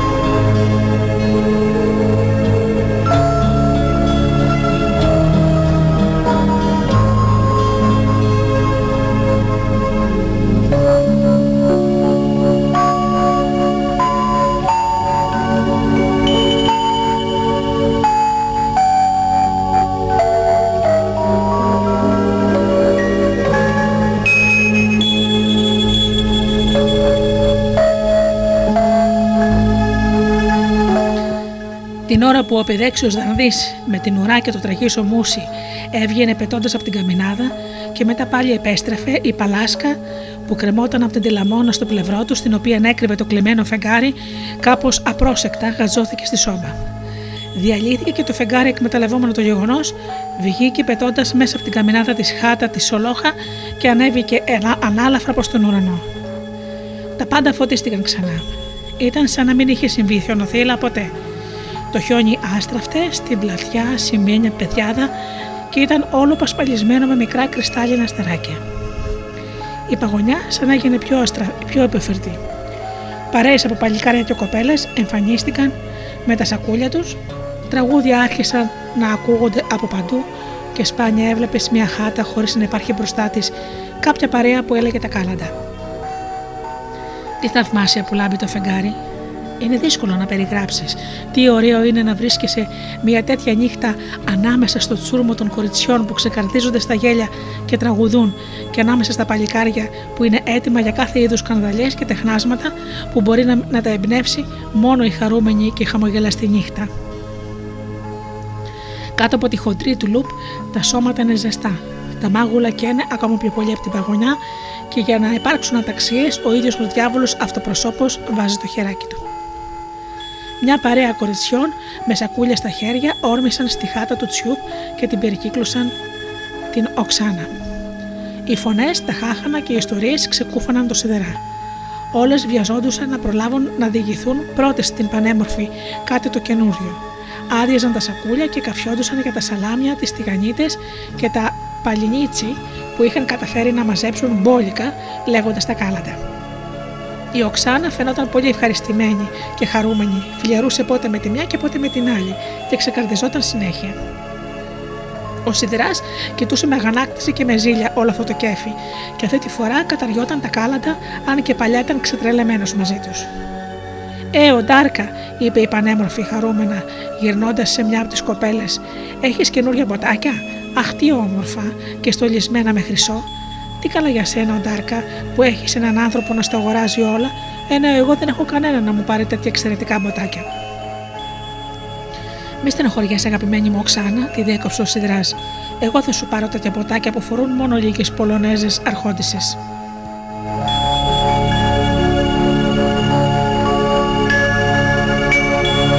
Εσύ, είπε η Οξάνα, ρίχνοντάς του μια γρήγορη και περιοπτική ματιά. Θέλω να δω που θα βρεις μποτάκια που να είναι άξια για τα πόδια μου, εκτός αν φέρεις αυτά που φοράει η ίδια η τσαρίνα. Για δες τι θέλει, φώναξε χελώντας η παρέα των κοριτσιών. Ναι, συνέχισε περήφανα η πανέμορφη. Είστε όλες μάρτυρες, εάν ο σιδεράς βακούλα φέρει τα μποτάκια που φοράει η τσαρίνα, τότε δίνω τον λόγο μου ότι την ίδια στιγμή θα τον παντρευτώ. Τα κορίτσια πήραν, μαζ, πήραν μαζί τους φεύγοντας την ιδιότροπη πεντάμορφη. Γέλα, γέλα, είπε ο Σιδεράς βγαίνοντας πίσω τους. Κι εγώ ο ίδιος γελάω με τον εαυτό μου. Σκέφτομαι και δεν μπορώ να καταλάβω πού πήγε το μυαλό μου. Δεν με αγαπάει λοιπόν, ας πάει στο καλό. Λες και σε ολόκληρο τον κόσμο υπάρχει μόνο μια οξάνα. Δόξα τω Θεώ, εκτός από αυτήν υπάρχουν πολλά όμορφα κόρια στο χωριό. Σιγά, ποια είναι η οξάνα, ποτέ δεν θα γίνει καλή νοικοκυρά. Είναι μαστόρισα μόνο στο να στολίζεται. Όχι, όχι, φτάνει. Πρέπει να σταματήσω να κάνω νοησίες. Όμως ακριβώς εκείνη τη στιγμή που ο Σιδεράς ετοιμαζόταν να το πάρει απόφαση, κάποιο πονηρό πνεύμα έβγαλε μπροστά του την εικόνα της Οξάνα που γελούσε και έλεγε ειρωνικά: Βρες σιδερά τα ποτάκια της τσαρίνας και θα σε παντρευτώ. Αναστατώθηκε ολόκληρος και δεν μπορούσε να σκεφτεί τίποτε άλλο παρά μόνο την Οξάνα. Οι παρέες που έλεγαν τα κάλαντα χωριστά τα παλικάρια, χωριστά οι κοπέλες, πήγαιναν βιαστικά από τον έναν δρόμο στον άλλον. Όμως ο Σιδεράς περπατούσε και δεν έβλεπε τίποτα, χωρίς να παίρνει μέρος στη διασκέδαση που κάποτε του άρεσε πιο πολύ από ό,τι σε όλους τους άλλους. Εν τω μεταξύ, ο διάβολος είχε γίνει πολύ τρυφερός με τη Σολόχα. Της φίλησε το χέρι, κάνοντας τις ίδιες κρυμάτσε που έκανε ο Ριδινοδίκη στην κόρη του παπά. Αναστέναξε και της είπε στα ίσια ότι αν δεν συμφωνούσε να ικανοποιήσει το πάθος του και να τον ανταμείψει όπως συνηθίζεται, τότε είναι έτοιμος για όλα. Θα έπεφτε να πνιγεί και θα έστελνε την ψυχή του κατευθείαν στην κόλαση. Η Σολόχα δεν ήταν τόσο σκληρή και επιπλέον ο διάβολος, όπως είναι γνωστό, συνεργαζόταν μαζί της. Της άρεσε ωστόσο να βλέπει ένα τσούρμα άντρες να την κορτάρουν και σπάνια ήταν χωρίς συντροφιά. Αυτό το βράδυ όμως σκεφτόταν να το περάσει μόνη της, επειδή όλοι οι διαπρεπείς κάτοικοι του χωριού ήταν καλεσμένοι για τα κόλληβα του Στουδιάκου. Όμως όλα έγιναν διαφορετικά. Ο διάβολο μόλις που είχε εκφράσει την απέτησή του, όταν ξαφνικά ακούστηκε η φωνή του Ρωμαλαίου κοινοτάρχη. Η Σολόχα έτρεξε να ανοίξει την πόρτα, ενώ ο σβέλτος διάβολος χώθηκε σε ένα από τα σακιά που ήταν στο πάτο. Ο κοινοτάρχης, αφού τίναξε από το καπέλο με τα αυτιά το χιόνι και ήπια από τα χέρια της Σολόγκα ένα κεπελάκι βότκα, άρχισε να λέει ότι δεν πήγε στο διάκου επειδή ξέσπασε χιονοθύλα και όταν είδε φως στην χάτα της, έστριψε προς τα δω με την πρόθεση να περάσει τη νύχτα μαζί της. Δεν πρόλαβε ο κοινοτάρχη να τελειώσει, όταν στην πόρτα ακούστηκε ένα χτύπημα και η φωνή του διάκου. Κρύψε με κάπου, ψιθύριζε ο κοινοτάρχης. Δεν έχω όρεξη να συνδεθώ με τον διάκο. Η Σουλάχο σκεφτόταν πολλή ώρα που να κρύψει ένα τόσο σωματώδη καλεσμένο. Τελικά διάλεξε το μεγαλύτερο σακί με κάρβουνα, άντισε τα κάρβουνα στον κάδο και ο σωματώδης κοινοτάρχης χώθηκε με τις μπότες του, με τα μουστάκια του, με το κεφάλι και το καπέλο με τα αυτιά μέσα στο τσουβάλι. Ο Διάκος μπήκε βοκώντα και τρίβοντας τα χέρια του. Είπε πως δεν ήρθε κανείς στο σπίτι του και πως ήταν πολύ χαρούμενος με αυτή την ευκαιρία να κάνει μια βόλτα εδώ και πως δεν φοβήθηκε τη χιονοθύλα. Πλησίασε κοντά της, έβηξε, χαμογέλασε, ακούμπησε με τα μακριά του δάχτυλα το γυμνό παχουλό χέρι της και είπε με ένα ύφος που φανέρωνε και πονηριά και αυταρέσκεια. Και τι είναι αυτό, εξαίσια σολόχα, και πήδηξε λίγο πίσω. Τι είναι, το χέρι μου, ο Σιπ Νικηφόροβιτς, απάντησε σολόχα. Μμ, χέρι. Χαχά, είπε ο Διάκος, πολύ ευχαριστημένος με τον τρόπο που άρχισε και έκανε μια βόλτα στο δωμάτιο. Και τι είναι αυτό, αξιότιμη Σολόχα, είπε με το ίδιο ύφος, αφού την πλησίασε πάλι και αγγίζοντας με το χέρι του το λαιμό της, περπάτοντα με τον ίδιο τρόπο προς τα πίσω. Λες και δεν βλέπετε, ο Σίπνη και Φόροβιτ, απάντησε ο Σολόχα. Λαιμός και πάνω στο λαιμό ένα κολλιέ. Μ, πάνω στο λαιμό ένα κολλιέ. Χαχά! Και ο Διάκος έκανε μια βόλτα στο δωμάτιο τρίβοντας τα χέρια του. Και τι είναι αυτό, απαράμιλη Σολόχα, είναι άγνωστο που την είχε ακουμπήσει το Ροδιάκο με τα μακριά δάχτυλά του, καθώς ξαφνικά ακούστηκε στην πόρτα ένα χτύπημα και η φωνή του Κοζάκου Τσιού. Αχ, θέμονα ξένος, φώναξε τρομαγμένος ο Διάκος. Τι θα γίνει τώρα, αν βρούδε εδώ ένα πρόσωπο του, του αξιώματός μου, το νέο θα φτάσει μέχρι τον Πάτερ Κοντράτιο. Όμως οι φόβοι του Γιάκου ήσαν άλλου είδους. Πιο πολύ φοβόταν να μην το μάθει το έτερο του ήμιση, που και χωρίς αυτό είχε ήδη μαδίσει με το τρομερό της χέρι τη χοντρή του κοτσίδα, αφήνοντας τη μισή. Για όνομα του Θεού, ενάρετη Σολόχα, είπε ο Διάκο τρέμοντα ολόκληρος. Η καλοσύνη σου, όπως λέει στο κατά Λουκά Ευαγγέλιο, κεφάλαιο 13, τέλος πάντων, χτυπάνε, μα το Θεό χτυπάνε. Αχ, κρύψε με κάπου. Η Σολόχα άδεισε το κάρβονο στον κάδο από ένα άλλο σακί και ο Διάκος με το όχι και τόσο ογκώδε σώμα μπήκε μέσα και κάθισε στον πάτο έτσι που από πάνω του χωρούσε ακόμα μισό σακί κάρβονα. Γεια σου Σολόχα, είπε μπαίνοντας στη χάτα ο Τσιούπ. Μάλλον δεν με περίμενες έτσι. Πραγματικά δεν με περίμενες. Μήπως ενοχλώ συνέχισε ο Τσιούπ, έχοντας ένα πλατή χαρούμενο και εκφραστικό χαμόγελο που σε άφηνε να καταλάβεις ότι το όχι και τόσο εύστροφο μυαλό του κόπιαζε και ετοιμαζόταν να σερβίρει ένα δεικτικό και διασκεδαστικό αστείο. Μήπως διασκεδάζατε εδώ με κάποιον, Μήπως έχεις ήδη κρύψει κάποιον, ε; Και ενθουσιασμένος με την παρατήρησή του, ο Τσιούπ άρχισε να γελάει πανηγυρίζοντας μέσα του που μόνο αυτός απολάμβανε την έννοια της.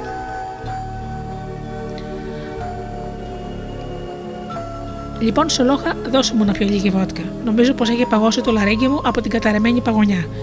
Τι τρομερή νύχτα είναι αυτή που μας έστειλε ο Θεός. Τι νύχτα Χριστουγέννων. Πώς λισομανάει, ακούς Σολόχα, πώς λισομανάει. Αχ, έχουν κοκαλώσει στα χέρια μου. Δεν μπορώ να ξεκουμπώσω την κάπα μου. Πώς ξέσπασε χιονοδίλα. Άνοιξε, φώναξε κάποιος από τον δρόμο, ρίχνοντας μια γροθιά στην πόρτα. Κάποιος χτυπάει, είπε ο Τσιούπ μαρμαρωμένος, έχοντας σταματήσει να μιλάει. Άνοιξε, φώναζαν πιο δυνατά από πριν. Είναι ο σιδεράς, είπε αρπάζοντας το καπέλο του με τα αυτιά ο Τσιούπ. Άκου λόχα, βάλε μου που νομίζεις με τίποτα στον κόσμο. Δεν θέλω να συναντήσω αυτόν τον καταραμένο έκφυλο που να βγάλει αυτό το διαολόσπερμα κάτω από τα δύο του μάτια, το κακό σπυρί μεγάλο σαν θυμονιά. Η Σολόχα τρομαγμένη και η ίδια στριφογύριζε σαν, σαν παλαβή και ξεχασμένη έκανε νόημα στον Τσιούπ να μπει στο ίδιο σακί όπου καθόταν ήδη ο Διάκος. Ο φτωχός Διάκος δεν τόλμησε ούτε καν να φανερώσει με ένα βήξιμο ή ένα βογγητό τον πόνο του, όταν κάθεσε σχεδόν πάνω στο κεφάλι του ο βαρύς άντρας και έβαλε τις γεμάτες πάγο μπότε του και από τις δύο πλευρές πάνω στου κοτάφου του. Ο Σιδεράς μπήκε χωρίς να πει λέξη, χωρίς να βγάλει το καπέλο του και σχεδόν σοριάστηκε πάνω στον πάγκο. Ήταν φανερό ότι δεν είχε καθόλου κέφι. Δεν είχε καθόλου κέφι.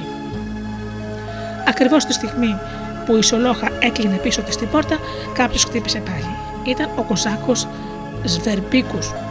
Αυτός δεν θα μπορούσε να τον κρύψει Αυτόν δεν θα μπορούσε να τον κρύψει σε σακί, επειδή ήταν αδύνατο να βρεθεί τέτοιο σακί. Ήταν πιο σωματώδο από τον κοινοτάρχη, πιο ψηλός από τον κουμπάρο του Τσιούπ.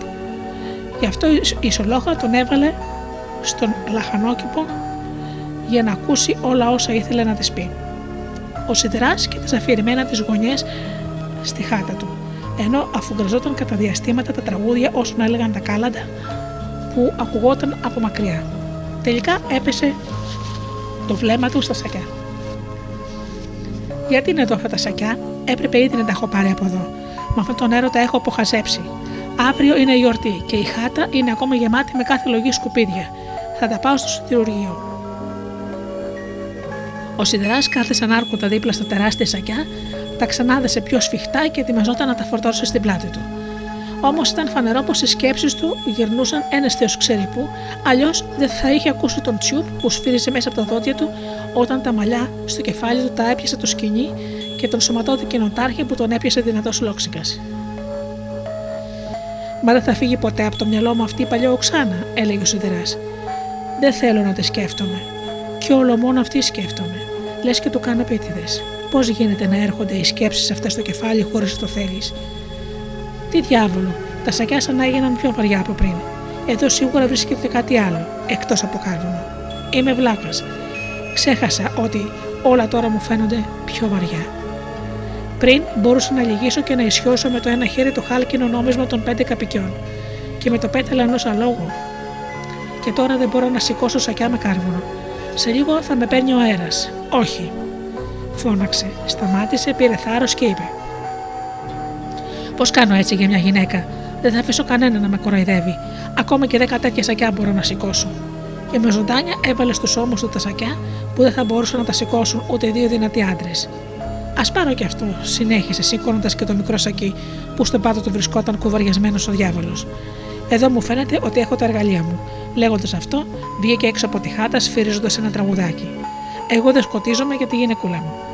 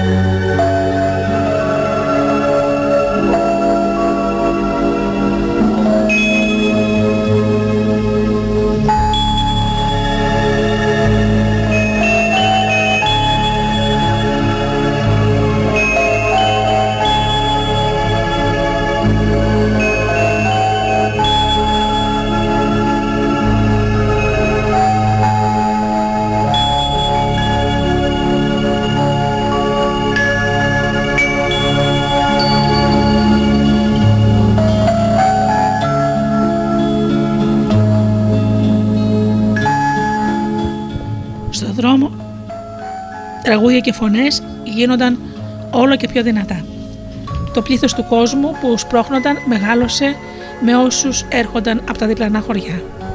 Τα παλικάρια έκαναν αταξίες και διασκέδαζαν με την ψυχή τους. Συχνά ανάμεσα στα κάλαντα ακουγόταν κάποιο χαρούμενο τραγουδί που κατόρθωνε να φτάσει επί τόπου κάποιος από τους νεαρούς κοζάκους. Τότε ξαφνικά ένας από το πλήθος αντί για κάλαντα έλεγε μια συντρόφικα και, και ούρλιζε πολύ δυνατά τρίγωνα κάλαντα, δώστε μας τηγανίτες, δώστε μας και στάρι και ένα ρόλο σαλάμι. Τα γέλια ήσαν μια ανταμεβή για αυτόν που είχε την έμπνευση να το τραγουδήσει.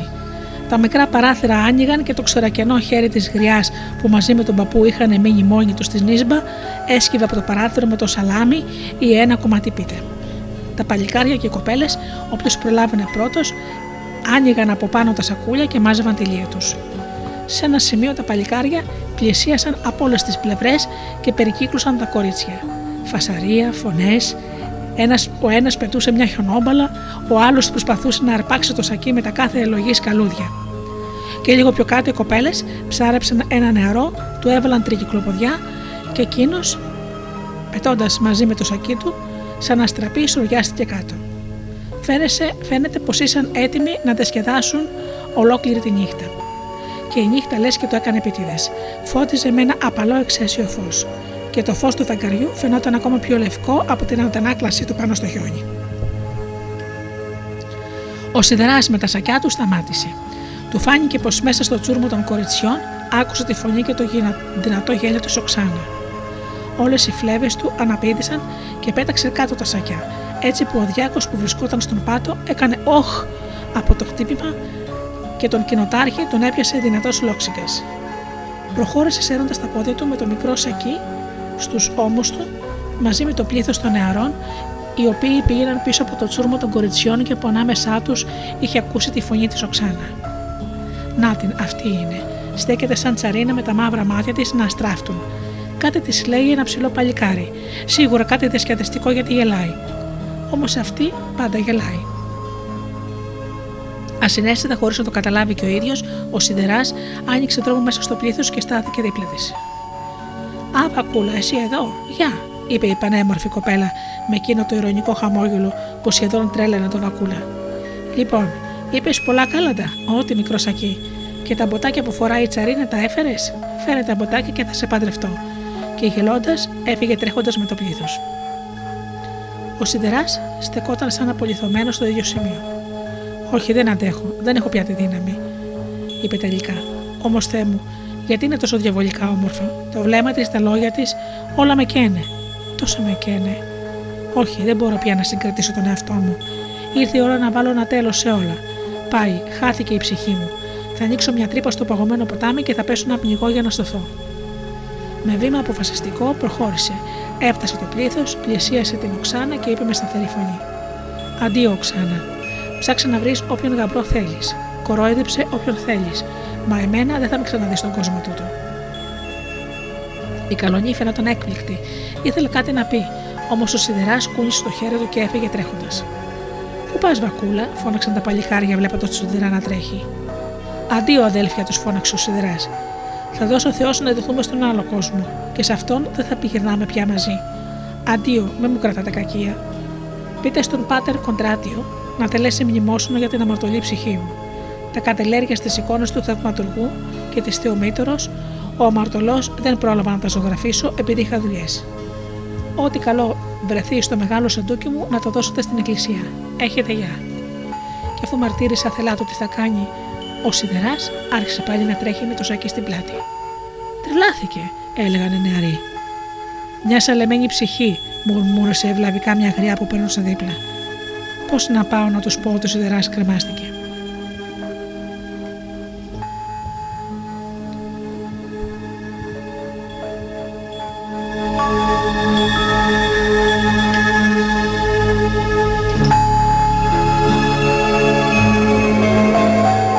Βακούλα εν τω μεταξύ, αφού πέρασε τρέχοντας κάμπος στους δρόμους, σταμάτησε να πάρει μια ανανάσα.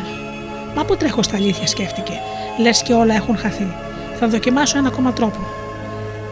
Θα πάω στο σαπορόγο τον Κιλαρά Πατσιούκ. Λένε πως αυτός ξέρει όλους τους διαβόλους και κάνει ό,τι θέλει. Θα πάω έτσι κι αλλιώς, η ψυχή μου είναι χαμένη. Μόλις ο διάβολος που για πολλή ώρα καθόταν ακίνητος τον άκουσε, πήδησε μέσα, μέσα στο σακί από τη χαρά του. Όμως ο σιδεράς, νομίζοντας πως κάπου μάγκωσε το σακί με το χέρι του, χτύπησε το σακί με τη δυνατή γροθιά του και αφού το τίναξε στου ώμου του, ξεκίνησε για τον κυλαρά Πατσιούκ. Αυτός ο κυλαράς Πατσιούκ ήταν πράγματι κάποτε ζαπορόγος. Αν τον έδιωξαν ή αν έφυγε μόνος του από την Ζαπαρόγια, αυτό δεν το ήξερε κανείς. Εδώ και 10 χρόνια, μπορεί και 15, ζει στην Τινάνκα. Στην αρχή ζούσε σε πραγματικός ζαπορόγος. Δεν δούλευε καθόλου, κοιμόταν τα τρία τέταρτα τη ημέρα, έτρωγε για τέσσερις θεριστές και έπαινε μονοκοπανιά σχεδόν ένα ολόκληρο κουβά, όμως είχε που να βάλει. Είχε που να βάλει όλα αυτά επειδή ο Πατσιούκ παρόλο, παρόλο που δεν ήταν ψηλός ήταν αρκετά πλατής. Εκτός από αυτό, οι βράκες που φορούσε ήταν τόσο φαρδιές που όσο μεγάλο βήμα και αν έκανε, δεν έβλεπε στα πόδια του καθόλου και φαινόταν σαν ένα βαρέλι του αποστακτηρίου να κινείται πάνω στον δρόμο. Ίσως αυτό να έδωσε την αφορμή να τον αποκαλέσουν κοιλαρά. Δεν πέρασαν μερικές ημέρες μετά την άφιξή του στο χωριό και όλοι έμαθαν πως είναι θεραπευτής. Αν τύχαινε να αρρωστήσει κάποιος, φώναζε τον Πατσιούκ. Και ο Πατσιούκ ήταν αρκετό να ψιθυρίσει μόνο μερικές λέξεις και η αρρώστια εξαφανιζόταν αμέσως.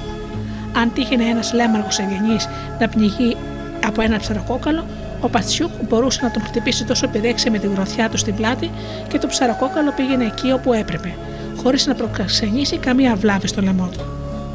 Τον τελευταίο καιρό σπάνια τον έβλεπες κάπου. Αιτία ήταν μάλλον η τεμπελιά του και ίσως ότι γινόταν για, κάθε, για αυτόν κάθε χρόνο όλο και πιο δύσκολο να διαβεί την πόρτα. Έτσι οι χωρικοί έπρεπε να πάνε στο σπίτι του όταν τον είχαν ανάγκη. Ο Σιδεράς άνοιξε διστακτικά την πόρτα και είδε τον Πατσιούκ καθισμένο στο πάτωμα, αλλά τούρκα μπροστά σε ένα μικρό βαλεράκι, βαρελάκι που είχε πάνω του μια γαβάθα με γκαλούσκι. Η γαβάθα βρισκόταν επίτηδες στο ίδιο ύψος με το στόμα του. Χωρίς να κουνήσει ούτε καν το δαχτυλάκι του, έγερνε ελαφρά το κεφάλι του προς τη γαβάθα και ρούφαγε το ζωμό, αρπάζοντας που και που με τα δόντια του τον γκαλούσκι που έπλεαν μέσα στη σούπα. Μα αυτός, σκεφτόταν ο Βακούλα, είναι ο πιο τεμπέλης ακόμα και από τον Τσιούπ. Εκείνος χρησιμοποιεί τουλάχιστον το κουτάλι, ενώ αυτός δεν ήθελε να σηκώσει ούτε το χέρι του. Ο Πατσιού μάλλον ήταν πολύ απασχολημένος με τα, με τα γκαλούσκι, επειδή φαίνεται πως δεν πρόσεξε την είσοδο του σουδερά και μόλις μπήκε στο κατόφλι έκανε μια βαθιά υπόκληση. Προστρέχω στη χάρη του Πατσιούκ, είπε ο Βακούλα, κάνοντας και πάλι μια υπόκληση. Ο χοντρός Πατσιούκ σήκωσε το κεφάλι του και άρχισε πάλι να ροφάει τα γκαλούσκι. Εσύ λένε και δεν το λέω με κακία, είπε ο Σιδεράς, προσπαθώντας να βρει το θάρρος. Κάνω λόγο γι' αυτό, όχι για να σε προσβάλλω. Λένε πως έχεις κάποια συγγένεια με τον διάβολο. Λέγοντας αυτά τα λόγια, ο Βακούλα τρόμαξε, καθώς σκέφτηκε πως εκφράστηκε πολύ ομά, πως δεν μαλάκωσε αρκετά τις βαριές λέξεις και περιμένοντας πως ο Πατσιούκ, αρπάζοντας το μικρό βαρελάκι μαζί με τη γαβάθα, θα του τα έφερνε κατευθείαν στο κεφάλι, έκανε λίγο πίσω και καλύφθηκε με το μανίκι του, ώστε το καυτό ζουμί με τα γκαλούσκι να μην του πιτσιλίσει το πρόσωπο. Όμως ο Πατσιούκ απλά τον κοίταξε και άρχισε πάλι να ρουφάει τη σούπα του. Ξεθαρεύοντας όπω σιδερά, αποφάσισε να συνεχίσει. Ήρθες σε ένα πατσιούκ που ο Θεός να σου δίνει τα πάντα, όλα τα αγαθά σε επάρκεια και άφθονη τροφή. Ο Σιδερά μερικές φορές ήξερε πώ να προσθέτει στην ομιλία του μοντέρνες λέξεις. Απέκτησε αυτή την εμπειρία τον καιρό που ήταν ακόμη στην Πολτάβα, όταν έπαθε το σανιδένιο φράχτη του εκατόταρχου. Θα χαθώ ο αμαρτωλός, τίποτα δεν με βοηθάει σε αυτόν τον κόσμο. Α γίνει ό,τι είναι να γίνει. Αναγκάζομαι να ζητήσω βοήθεια από τον ίδιο τον διάβολο. Λοιπόν, Πατσιούκ, του είπε ο Σιδεράς, βλέποντας που δεν μιλούσε, πως δεν μιλούσε. Τι πρέπει να κάνω; Εάν χρειάζεσαι τον διάβολο, τότε πήγαινε στο διάβολο, απάντησε ο Πατσιού, χωρίς να σηκώσει τα μάτια του και συνεχίζοντας να αρπάζει τα γκαλούτσικη. Ακριβώς γι' αυτό ήρθα σε σένα, απάντησε ο Σιδρά, κάνοντας μια υπόκληση. Εκτός από σένα, νομίζω ότι κανείς άλλος δεν ξέρει τον δρόμο για τον διάβολο. Ο Πατσιούκα δεν είπε λέξη και τελείωσε το φαγητό του, τρώγοντας και τα υπόλοιπα γκαλούσκι. Κάνα μου τη χάρη, καλέ μου άνθρωπε, να, να μην μου αρνηθείς, άρχισε να τον παρακαλάει ο Σιδεράς. Και, και ό,τι έχεις ανάγκη, χοιρινό, σαλάμια, αλεύρι από μαυροσίταρο ή ακόμα υφάσματα ή και χρή, οτιδήποτε άλλο, όπως συνήθως γίνεται μεταξύ καλοπροαίρετων ανθρώπων, δεν θα τσιγκουνευτούμε. Πες μου μόνο πώς θα βρω τον δρόμο για το διάβολο. Δεν χρειάζεται να πας μακριά, να πάει μακριά κάποιος που έχει ήδη το διάβολο στου ώμου του είπε διάφορα πατσιού χωρίς να αλλάξει στάση. Ο Βακούλα κάρφωσε το λέμα του πάνω του, λες και στο μέτωπό του ήταν γραμμένη η ερμηνεία αυτών των λέξεων. Μα τι λέει, ρωτούσε σοπηρά η έκφρασή του. Και το μεσάνυχτο στόμα του ετοιμαζόταν να καταπιεί σαν ένα γκαλούσκι την πρώτη λέξη. Όμως ο Πατσιούκ σώπανε. Τότε ο Βακούλα πρόσεξε ότι μπροστά του δεν υπήρχαν ούτε γκαλούσκι ούτε βαρελάκι, αντί για αυτά υπήρχαν στο πάτωμα δύο ξύλινες γαβάθες.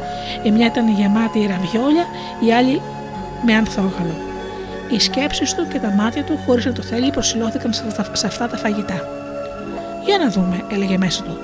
Πώς θα φάει ο Πατσιούκ τα ραβιόλια. Δεν θα θέλει να σκύψει για να ρουφήξει όπως τα γκαλούσκι, αλλά είναι και αδύνατον. Πρέπει πρώτα να βουτήξει τα ραβιόλια στο ανθόγαλο. Δεν είχε προλάβει να το σκεφτεί αυτό και ο Πατσιούκ άνοιξε το στόμα του κοίταξε τα ραβιόλια και άνοιξε ακόμα πιο πολύ το στόμα του. Εκείνη τη στιγμή ένα ραβιόλι βγήκε από τη γαβάθα, πλατσούρισε στο αφρόγαλο, γύρισε από την άλλη μεριά, πήδηξε πάνω και έπεσε ακριβώς μέσα στο στόμα του. Ο Πατσιούκ το έφαγε και άνοιξε πάλι το στόμα του. Και άλλο ένα ραβιόλι με τον ίδιο τρόπο μπήκε πάλι μέσα του. Αυτός έκανε μόνο τον κόπο να μασάει και να τα καταπίνει. Για δες τι παράξενο πράγμα, σκέφτηκε ο Σιδηρά, ανοίγοντας από την έκπληξη το στόμα του, και αμέσως πρόσεξε πως ένα ραβιόλι έμπαινε και στο δικό του στόμα, έχοντας αλείψει ήδη τα χείλια του με ανθόγαλο. Αφού απέκτησε το ραβιόλι και σκούψε τα χείλια του, ο Σιδεράς άρχισε να σκέφτεται τι παράξενα πράγματα συμβαίνουν στον κόσμο και σε τι σοφία μπορεί να οδηγήσει τον άνθρωπο το πονηρό πνεύμα, παρατηρώντας επιπλέον ότι μόνο ο Πατσιούκ μπορεί να τον βοηθήσει. Θα τον παρακαλέσω πάλι για να μου εξηγήσει καλύτερα με λεπτομέρειες, όμως τι στο διάβολο. Σήμερα είναι παραμονή Χριστουγέννων και τρώνε μόνο νηστίσιμα κόλλημα. Και αυτός τρώει ραβιόλια. Και τα ραβιόλια δεν είναι νηστίσιμα. Μα τι βλάκας που είμαι που στέκομαι εδώ και αμαρτάνω. Πίσω. Και ο θεοσεβούμενος σιδεράς βγήκε τρέχοντας γρήγορα από τη χάτα. Όπως ο διάβολος που καθόταν μέσα στο σακί και η χαρά του ήταν απερίγραπτη εδώ και πολλή ώρα, δεν μπορούσε να ανεχτεί να του ξεφύγει μέσα από τα χέρια ένα τόσο εξαίσιο θύραμα. Μόλις ο σιδεράς άφησε λίγο χαλαρά το σακί, πήδηξε έξω και καβάλισε το λαιμό του. Ο σιδεράς ανατρίχεσαι. Τρόμαξε, χλώμιασε και δεν ήξερε τι να κάνει. Ετοιμαζόταν να κάνει το σταυρό του. Όμως ο διάβολος, αφού έσκυψε την σκυλίσα μουσουδίτσα του στο δεξί του αυτή, είπε: Εγώ είμαι, ο φίλος σου και θα κάνω τα πάντα για τον σύντροφό μου και το φίλο μου. Θα σου δώσω όσα λεφτά θέλεις. Τσίριξε στο αριστερό αυτή του. Η Οξάνα θα γίνει σήμερα και όλος δικιά μας. Ψιθύρισε, γυρίζοντας πάλι τη μουσούδα του στο δεξί αυτή. Ο Σιδεράς στάθηκε σκεφτικός. Εντάξει, είπε τελικά. Για ένα τέτοιο αντίτιμο είμαι έτοιμος να γίνω δικό σου. Ο διάβολος χτύπησε τα χέρια του και άρχισε από τη χαρά του να χορεύει πάνω στους ώμους του σιδερά. Τώρα πια πάει, χάθηκε ο σιδεράς, σκεφτόταν από μέσα του. Τώρα θα βγάλω το άκτιμο, αγαπητέ μου, για όλες τις ζωγραφιές σου και τα παραμύθια σου που κατηγορούσαν τους διαβόλους. Τι θα πούν τώρα οι συντροφοί μου όταν μάθουν πως ο πιο θεοσοβούμενο άνθρωπος στο χωριό βρίσκεται στα χέρια μου; Ο διάβολος άρχισε να γελάει με την καρδιά του όταν σκέφτηκε πόσο θα εκνευρίσει στον Άδη όλη τη φυλή των Σατανάδων και πόσο θα λυσάξει από το δικό του ο κουτσός διάβολος που θεωρείται ανάμεσά τους ο πρώτος της επινοήση. Λοιπόν, Βακούλα, τσίριξε ο διάβολος, χωρίς να κατέβει από του ώμου του, λες και φοβόταν ότι αυτός θα του σκάσει. Ξέρεις ότι χωρίς συμβόλαιο δεν γίνεται τίποτα. Είμαι έτοιμος, είπε ο Σιδεράς. Έχω ακούσει ότι σε εσάς υπογράφουν με ένα, με αίμα. Περίμενε, θα βγάλω από την τσέπη μου ένα καρφί. Και βγάζοντας το χέρι του πίσω, και βάζοντας το χέρι του πίσω, έπιασε το διάβολο από την ουρά. Για δες τη χώρα τα τζι που είναι, φώναξε γελώντας ο διάβολος. Λοιπόν, αρκετά φτάνουν πια τα αστεία. Περίμενε, περιστεράκι μου, φώναξε ο σιδεράς. Και αυτό πώς σου φαίνεται, λέγοντας αυτά τα λόγια, έκανε το σταυρό του και ο διάβολος έγινε ήσυχος σαν αρνάκι. Περίμενε λοιπόν, είπε τραβώντας τον από την ουρά στο χώμα. Θα σε μάθω εγώ να σπρώχνει στην αμαρτία τους καλούς ανθρώπους και τους τίμιου χριστιανούς. Ο σιδεράς, χωρίς να αφήσει την ουρά του, πήδησε πάνω, πάνω του και σήκωσε το χέρι του για να κάνει το σημείο του σταυρού. Λυπήσου με βακούλα, στέναξε με παράπονο ο διάβολος. Θα κάνω τα πάντα.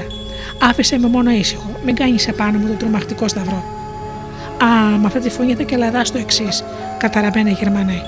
Τώρα ξέρω τι θα κάνω.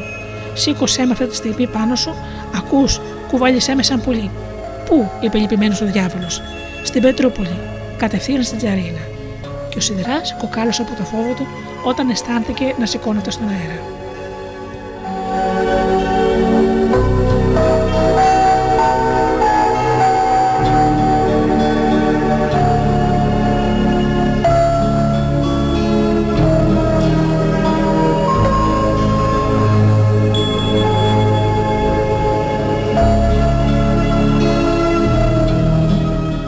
Οξάνα στεκόταν για πολλή ώρα και σκεφτόταν τα παράξενα λόγια του Σιδερά.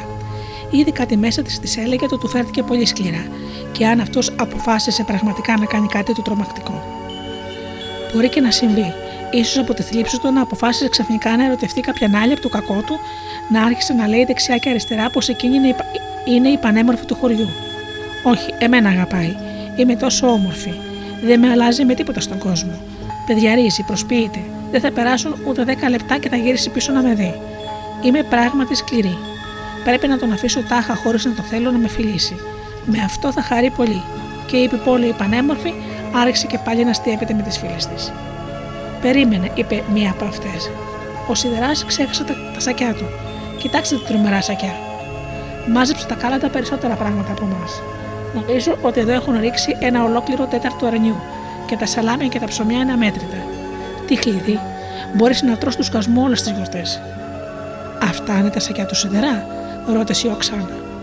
Α τα πάμε γρήγορα μέχρι τη χάτα μου, για να κοιτάξουμε καλά τι έχει βάλει εδώ μέσα. Και όλες γελώντας συμφώνησαν με την πρότασή της. Όμως δεν θα μπορέσουμε να τα σηκώσουμε, φώναξε όλο το τσούρμο ξαφνικά προσπαθώντας να τα μετακινήσει. Σταθείτε, είπε η Οξάνα. Τρέξτε γρήγορα να πάρουμε τα έλκυθρα και να τα κουβαλήσουμε. Και το τσούρμο έτρεξε για τα έλκυθρα. Οι παγιδευμένοι είχαν βαρεθεί τον μέρα να κάθονται μέσα στα σακιά. Και παρότι ο Διάκος είχε ανοίξει με το δάχτυλό του μια αρκετά μεγάλη τρύπα, αν δεν υπήρχε κόσμος, ίσως και να έβρισκε τρόπο να βγει. Όμως, αν βγει από το σακί μπροστά σε όλους, θα γίνει περίγελο των πάντων. Αυτό τον συγκράτησε και αποφάσισε να περιμένει, βογκώντας μόνο λίγο, κάτω από τις κάθε άλλο παρά ευγενικές μπότες του Τσιούπ. Ο Τσιούπ επιθυμούσε και ο ίδιος την ελευθερία του, καθώς αισθανόταν πως από κάτω του βρισκόταν κάτι στο οποίο ήταν άβολο να κάθεται.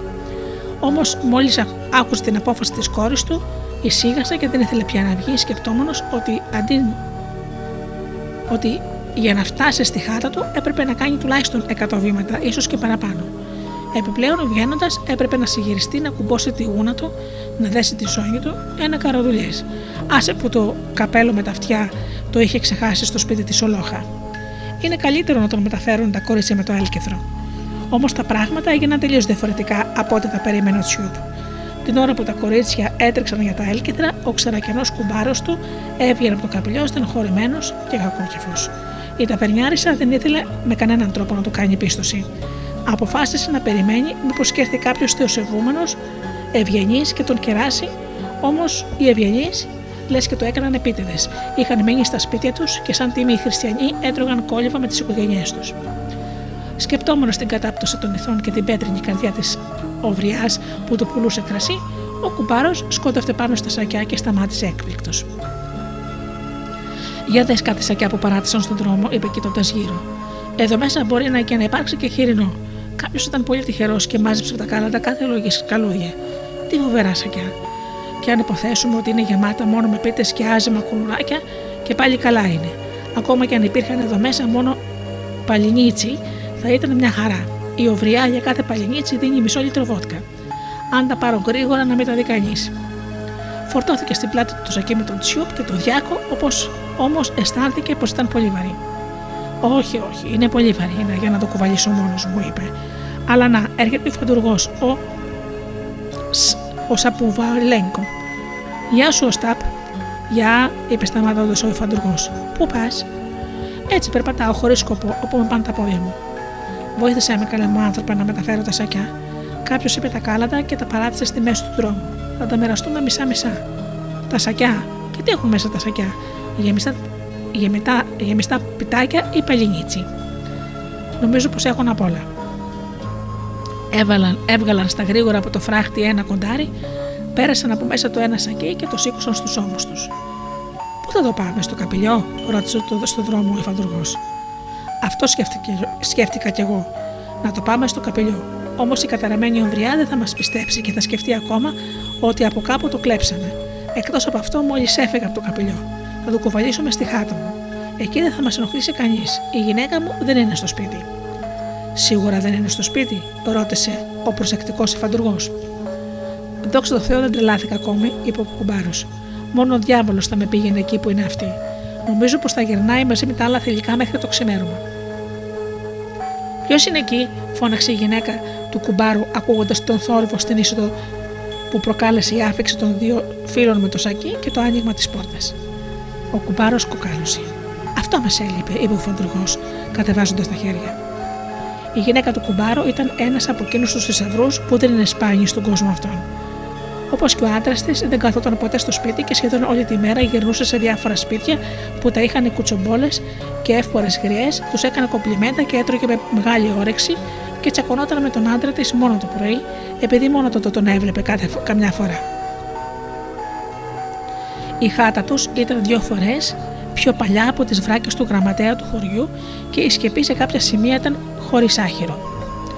Από τον φράχτη είχαν μείνει μόνο κάτι υπολείμματα επειδή ο καθένας που έβγαινε από το σπίτι του δεν έπαιρνε μαζί του ραβδί για να διώχνει τα σκυλιά. Ελπίζοντας ότι περνώντας δίπλα από το μποστάνι του κουμπάρου θα μπορούσε να ξεριζώσει ένα πάσολο από το φράχτη του.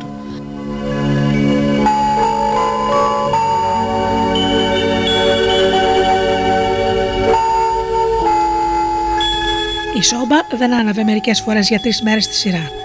Ό,τι μάζευε η τεφέρη σύζυγος από τους καλούς ανθρώπους, το έκρυβε όσο μπορούσε πιο μακριά από τον άντρα της, ενώ συχνά του άραπαζε από μόνη της ό,τι έβγαζε, αν δεν είχε προλάβει να το πιει στο καπηλιό. Το κουμπάρο παρά τη συνηθισμένη ψυχραιμία του δεν του άρεσε να υποχωρεί και γι' αυτό σχεδόν πάντα έφευγε από το σπίτι του με μελανιές και τα δύο του μάτια, ενώ το αγαπημένο του έτερο νήμιση, βοκώντα, έτρεχε σέρνοντα τα πόδια της να διηγηθεί στις γριούλε τη ασχήμια του άντρα της και την υπομονή που έδειχνε στα χτυπήματά του. Τώρα μπορεί να καταλάβει κανείς πόσο ταράχτηκαν ο υφαντουργός και ο κουμπάρος από, την από την τόσο απρόσμενη παρουσία της. Αφού ακούπησαν κάτω το σακί, στάθηκαν μπροστά του και το έκρυψαν πίσω από τα μακριά παλτά τους, όμως ήταν ήδη αργά. Η γυναίκα του κουμπάρου, αν και δεν έβλεπε καλά με τα γερασμένα μάτια της, παρόλα αυτά πρόσεξε το σακί. Αυτό είναι καλό, είπε με ένα ύφος, στο οποίο μπορούσες να διακρίνεις τη χαρά του, του αρπακτικού. Είναι καλό που μαζέψατε τόσα πολλά πράγματα από τα κάλαντα. Έτσι κάνουν πάντα οι καλοί άνθρωποι. Όμως όχι, νομίζω ότι κάπου το αρπάξατε. Δείξτε μου αμέσως, ακούτε, δείξτε μου αμέσως τώρα το σακί σας. Ο καραφλός δαίμονο θα στο δείξει, και όχι εμείς, είπε ο κορδεμένο ο κουμπάρος. Τι δουλειά έχεις εσύ, ρώτησε ο φαντουργός. Εμείς είπαμε τα κάλατα και όχι εσύ. Όχι, εσύ θα μου το δείξεις παλιομεθύστηκα, φώναξε η γυναίκα του, δίνοντας στον ψηλό λίγο κουμπάρο μια γροθιά στο σαγόνι και προσπαθώντας, σπρώχνοντας να φτάσει στο σακί. Όμως ο φαντουργός και ο κουμπάρος υπερασπίστηκαν παλικαρίσα το σακί και την ανάγκασαν να υποχωρήσει. Δεν κατάφεραν να συνέλθουν και η σύζυγος έτρεξε πάλι στην είσοδο κρατώντας αυτή τη φορά τη μασιά. Γρήγορα, δυνατά, χτύπησε δυνατά με τη μασιά τον άντρα της στα χέρια, τον φαντουργό στην πλάτη και στάθηκε δίπλα στο σακί. Πώς την αφήσαμε να το κάνει αυτό, είπε ο φαντουργός όταν συνήλθε. Πώς την αφήσαμε. Εσύ γιατί την άφησες, είπε ψύχραμα ο κουμπάρος. Η μασιά σας είναι όπως φαίνεται σιδερένια, είπε μετά από μικρή σιωπή ο φαντουργός, ξύνοντας την πλάτη του. Η γυναίκα μου αγόρασε πέρσι στο πανηγύρι μια μασιά. Έδωσε 25 καπίκια, αλλά δεν κάνει τίποτα. Δεν πονάει. Εν τω μεταξύ, η χαρούμενη σύζυγος, αφού άπησε το λιχνάρι στο πάτωμα, έλυσε το σακί και κοίταξε μέσα. Όμως σίγουρα τα γερασμένα μάτια της που τόσο καλά είχαν δει το σακί, αυτή τη φορά δεν ξεγέλασαν. Ε, εδώ πέρα υπάρχει ένα ολόκληρο αγριογούρουνο, φώναξε, χτυπώντας από τη χαρά της παλαμάκια. Αγριογούρουνο, ακούς, ολόκληρο αγριογούρουνο, σκούντεξε ο υφαντουργός στον κουμπάρο. Εσύ φταίει για όλα. Ε, τι μπορώ να κάνω, είπε ο κουμπάρος, σηκώνοντας τους ώμους. Τι θα πει τι να κάνεις, γιατί καθόμαστε; Να πάρουμε πίσω το σακί. Άντε, ξεκίνα. Φύγε από εδώ, φύγε. Αυτό το αγριογούρνο είναι δικό μας, φώναξε προχωρώντας μπροστά ο φαντουργό. Φύγε, φύγε, διαβολογίνικο. Δεν είναι δικό σου, είπε πλησιάζοντας ο κουμπάρο. Η σύζυγος έπιασε πάλι τη μασιά, όμως εκείνη τη στιγμή ο Τσιουπ βγήκε από το σακί στάθηκε στη μέση της εισόδου και το δόθηκε σε ένα άνθρωπος που μόλις είχε ξεπνήσει από βαθύ ύπνο. Η γυναίκα του κουμπάρου έσκουξε χτυπώντας τα χέρια της στο πάτωμα και όλοι χωρίς να το θέλουν έμεναν με το στόμα ανοιχτό. Μα τι αγριογούρουνο, είπε αυτή η χαζή. Δεν είναι αγριογούρουνο, είπε ο κουμπάρος γουρνώντας τα μάτια. Κοίτα, μέσα στο σακί έριξαν έναν άνθρωπο, είπε ο φαντουργός κάνοντας πίσω από το φόβο του. Ό,τι και να μου λες, όσο και να χτυπιέσαι, αυτό δεν μπορεί να έγινε χωρίς να βάλεις το χέρι του ο διάβολος. Αυτός βλέπεις δεν χωράει να βγει από το φαγγίτι. Είναι ο κουμπάρος μου, φώναξε αφού κοίταξε προσεκτικά ο κουμπάρος. Γιατί εσύ ποιος νόμιζε πως είναι, είπε γελώντας ο Τσιούπ. Ωραία πλάκα δεν σας έκανα.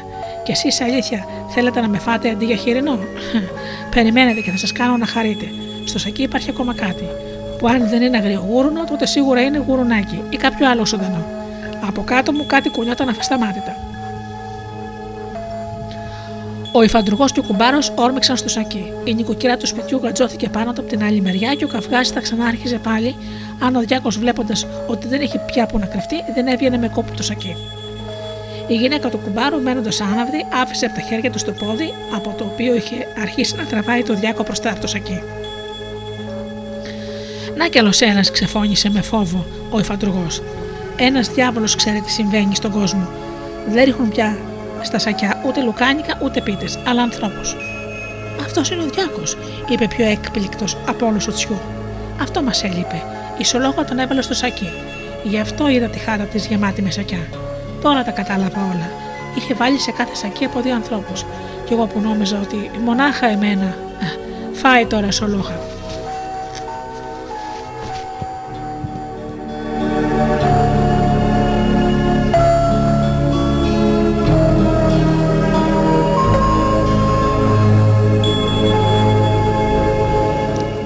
Κοπέλε παραξενεύτηκαν λίγο που δεν βρήκαν το ένας σακί. Δεν μπορούμε να κάνουμε τίποτα, μας φτάνει αυτό, ψέλισε η Οξάνα. Και όλες μαζί έπιασαν το σακί και το φόρτωσαν στο έλκυθρο. Ο πρόεδρος αποφάσισε να σοπάσει, επειδή σκεφτόταν ότι αν φώναζε να, του, να τον βγάλουν έξω και να λύσουν το σακί, τα ανόητα κορίτσια θα άρχισαν να τρέχουν, νομίζοντας πως στο σακί βρίσκεται ο διάβολος, και έτσι εκείνος θα έμενε στη μέση του δρόμου, ίσως και μέχρι την επόμενη μέρα. Τα κορίτσια εντωμεταξύ, κρατώντας η μια το χέρι της άλλης, πετούσαν σαν τον άνεμο με το έλκυθρο πάνω στο χιόνι που έτριζε. Οι πιο πολλές, παιδιαρίζοντας, στεκόταν όρθιες πάνω στα πέδιλα. Άλλε καρφάλωναν πάνω στον ίδιο τον πρόεδρο. Ο πρόεδρος είχε αποφασίσει να τα υπομείνει όλα. Τελικά φτάνοντας, άνοιξαν διάπλατα τις πόρτες στο έλκυθρο και στη χάτα και με χάχανα έστειλαν μέσα το σακί. Για να δούμε τι έχει εδώ μέσα, φώναξαν όλες και όρμηξαν να το λύσουν. Εκείνη τη στιγμή ο Λόξιγκας που δεν είχε σταματήσει να μασαγίζει τον κοινοτάρχη, όση ώρα βρισκόταν μέσα στο σακί, δυνάμωσε τόσο πολύ που άρχισε να πηχεί δυνατά και να ρεύεται. Α, μα κάποιος είναι εδώ μέσα, φώναξαν όλες μαζί, και με τρόμο έτρεξαν στην πόρτα για να βγουν έξω. Τι στο διάβολο, πού τρέχετε έτσι σαν τρελές, είπε μπαίνοντας από την πόρτα ο Τσιούπ. Αχ, πατερούλη, είπε η Οξάνα, κάποιος βρίσκεται μέσα στο σακί. Στο σακί, πού το βρήκατε αυτό το σακί; Ο σιδεράς το παράτησε στη μέση του δρόμου, είπαν όλες μαζί. Λοιπόν, καλά το είχα καταλάβει εγώ, σκέφτηκε ο Τσιούπ. Και γιατί τρομάξατε, για να δούμε. Άντε λοιπόν, άνθρωπέ μου, και σε παρακαλώ με θυμώνεις που δεν σε φωνάζω με το όνομα και το πατρονιμικό σου. Βγες από το σακί.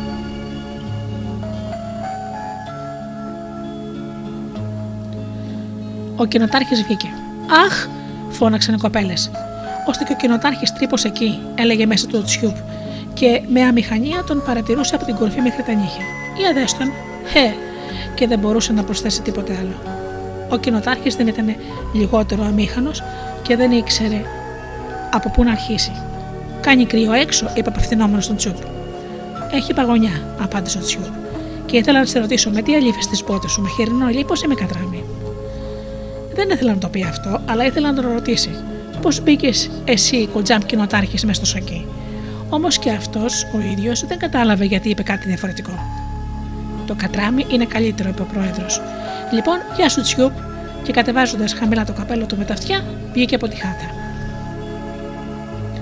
Γιατί έκανα τη βλακία και τον ρώτησαν με τι αλήφη τις μπότες του, αναρωτήθηκε ο Τσιούπ, κοιτάζοντας την πόρτα από την οποία είχε βγει ο κοινοτάρχη. Μπράβο σου, Σολόχα, να χώσεις στο σακί ένα τέτοιον άνθρωπο; Είναι διαβολογυναίκα, και εγώ βλάκας που είναι το καταραμένο σακί. Το πέταξα στη γωνιά, δεν έχει τίποτα άλλο μέσα, είπε ο Ξάνο. Τα ξέρω εγώ αυτά τα κόλπα, ότι δίθεν δεν έχει τίποτα. Φέρτε το εδώ.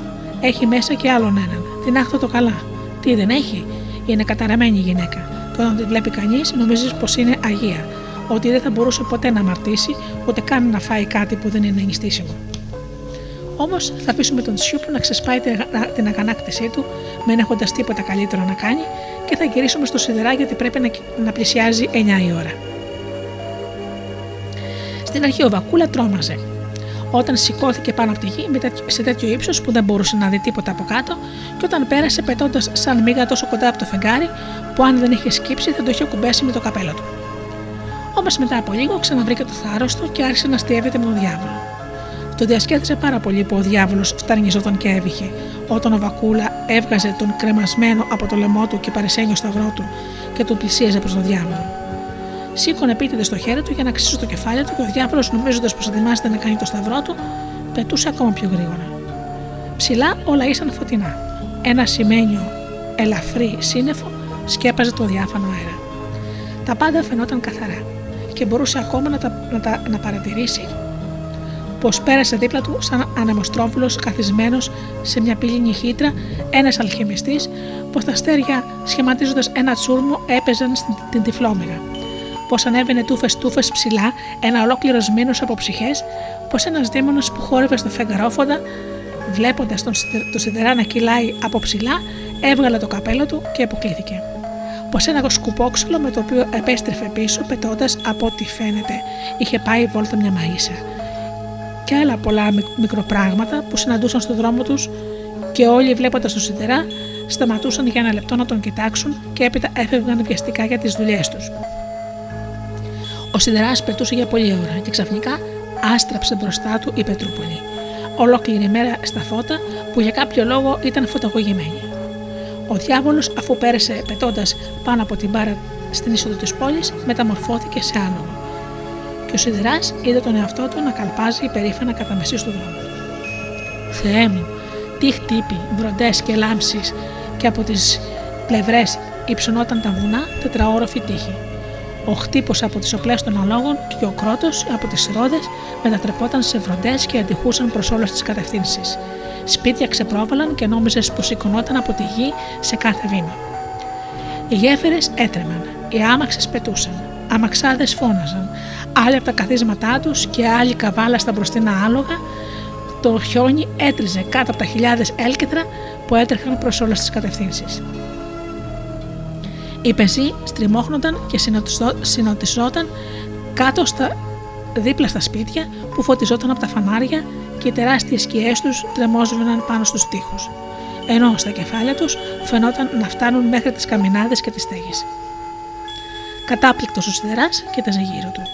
Του φαινόταν πως όλα τα κτίρια είχαν στρέψει πάνω του τα αμέτρητα πύρινα μάτια τους και τον κοίταζαν. Είδε τόσους πολλούς κυρίους με γούνε, φοδραρισμένες με τσόχα, που δεν ήξερε σε ποιον να πρωτοβγάλει το καπέλο.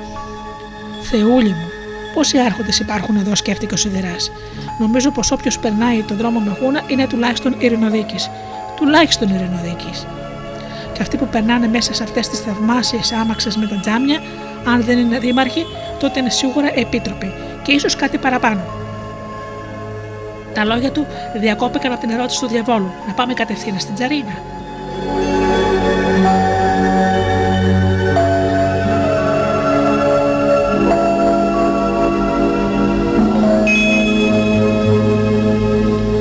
Όχι, φοβάμαι να πάω κατευθείαν, σκέφτηκε ο Σεδερά.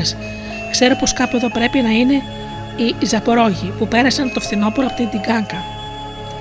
Έρχονταν από, το, από την Σέτς με κάποια αιτήματά τους για την Τζαρίνα. σω θα έπρεπε να το συμβουλευτώ. Ει Σατανά, μπες μες στην τσέπη μου και οδήγησέ με στους Ζαπορόγους. Μέσα σε ένα λεπτό ο διάβολος ζάρωσε και έγινε τόσο μικρός που χωρίς δυσκολία τρύπωσε βαθιά στην τσέπη του και ο Βακούλα πριν προλάβει να κοιτάξει γύρω του βρέθηκε μπροστά σε ένα μεγάλο κτίριο. Ανέβηκε χωρίς να ξέρει και ο ίδιος πω τη σκάλα άνοιξε μια πόρτα και πισωπάτησε έκπληκτο από τη λάμψη μιας εκτιφλωτικά όμορφης στολισμένη αίθουσας. Όμως πήρε θάρρος σαν είδε εκείνου τους ίδιους τους απορόγους που πέρασαν από την κάνκα να κάθονται σε μεταξωτού καναπέδες, έχοντας διπλωμένες από κάτω τους τις αλλημένε με κατράμι μπότες τους και να καπνίζουν τον πιο δυνατό καπνό που συνήθως τον έλεγαν κορέσκα. Γεια σας, Άρχοντες, να σας έχει ο Θεός καλά. Να λοιπόν που συναντιόμαστε εδώ, είπε ο Σιδερά, πλησιάζοντας κοντά και κάνοντας μια βαθιά υπόθεση. Ποιος είναι αυτός, ρώτησε εκείνος που καθόταν ακριβώς μπροστά στο Σιδερά, έναν άλλον που βρισκόταν μακρύτερα. Δεν με γνωρίζετε, είμαι, είπε ο Σιδερά. Εγώ είμαι ο Βακούλα, ο Σιδεράς. Όταν περάσατε το φθινόπωρο από την Τικάνκα, Σας είχα φιλοξενήσει να σας δίνει ο Θεός υγεία και μακροημέρευση για δύο ολόκληρες μέρες. Σας είχα βάλει και καινούργια στεφάνη στην προστανή ρότα της σκεπαστής άμαξά σας. Α, είπε ο ίδιος ο Ζαπορόγος. Είναι εκείνος ο σιδεράς που ζωγραφεί εξαιρετικά. Γεια σου, πατριώτη, τι σε στέλνει να κάνεις εδώ ο καλός Θεός; Α, έτσι ήθελα να ρίξω μια ματιά. Λένε, Λοιπόν, πατριώτη, είπε παίρνοντας ύφος σπουδαίος Ζαπορόγος και θέλοντας να δείξει ότι ξέρει να μιλάει καλά ρωσικά. Είναι μεγάλη πόλη. Ο Σιδράς δεν ήθελε να τροπιαστεί και να φανεί προτάρης, και επιπλέον, όπως είχαμε την ευκαιρία να δούμε πιο πριν, ήξερε καλά τη γλώσσα των μορφωμένων. Η επαρχία είναι διάσημη, απάντησε διάφορα. Τι να σου πω, τα σπίτια είναι τεράστια, παντού κρέμονται σπουδαίοι πίνακες. Πολλά κτίρια είναι στολισμένα με γράμματα από χρυσό μέχρι υπερβολής. Τι να σου πω, θαυμάσια αναλογία, είπε ηρωνικά ο Σιδερά. Οι Ζαπορόγοι, ακούγοντας τον Σιδερά να εκφράζεται τόσο άνετα, έβγαλαν για αυτόν ένα πολύ θετικό συμπέρασμα. Να συζητήσουμε την πατριώτη μαζί σου για περισσότερο αργότερα. Τώρα φεύγουμε αμέσως για την Τζαρίνα. Για την Τζαρίνα, κάντε μου τη χάρη, άρχοντες, να με πάρετε και εμένα μαζί σας. Εσένα, είπε ο απορραγό με το ύφος που μιλάει ένας θείος στον τετράχρονο ανιψιό του, όταν του ζητάει να τον ανεβάσει σε ένα αληθινό, σε ένα μεγάλο άλογο. Τι θα κάνεις εσύ εκεί, Όχι, δεν γίνεται. Και ενώ τα άλλα για αυτά, στο πρόσωπό του υπήρχε μια έκφραση όλο σημασία. Εμείς αδελφέ θα συζητήσουμε με την Τζαρίνα για τα δικά μας θέματα. Πάρτε με, επέμενε ο Πεσιδεράς. Παρακάλα, ψιθύρισε ψυχά στο διάβολο, χτυπώντας με τη γροθιά τη τσέπη του. Δεν πρόλαβα να το πει αυτό και ο άλλος Ζαπορόγος είπε: Πράγματι, ας τον πάρουμε, αδέλφια. Α τον πάρουμε, είπαν και οι άλλοι.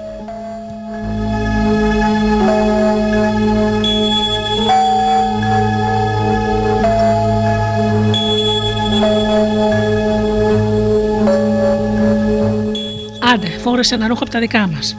Ο Σιδεράς άρχισε να φοράει βιαστικά ένα πράσινο καφτάνι. Όταν ξαφνικά άνοιξε η πόρτα, μπήκε ένας άνθρωπος με συρίτια και είπε πως είναι ώρα να πηγαίνουν. Ο Σιδεράς ένιωσε πάλι μεγάλη έκπληξη καθώς ταξίδευε μέσα στην τεράστια άμαξα που ταλαντευόταν πάνω στις σούσε της και είδε από τις δύο πλευρές δίπλα του να τρέχουν προς πίσω τα τετραόρφα σπίτια, ενώ το λιθόστρατο, βρωτοκοπώντα, φαινόταν σαν να κυλούσε μόνο κάτω από τα πόδια των ολόγων. Θεέ μου, τι φως, σκέφτονταν ο Σιδερά. Στα μέρη μας δεν έχουμε τόσο φως ούτε τη μέρα. Οι αμαξάδες σταμάτησαν μπροστά στο παλάτι.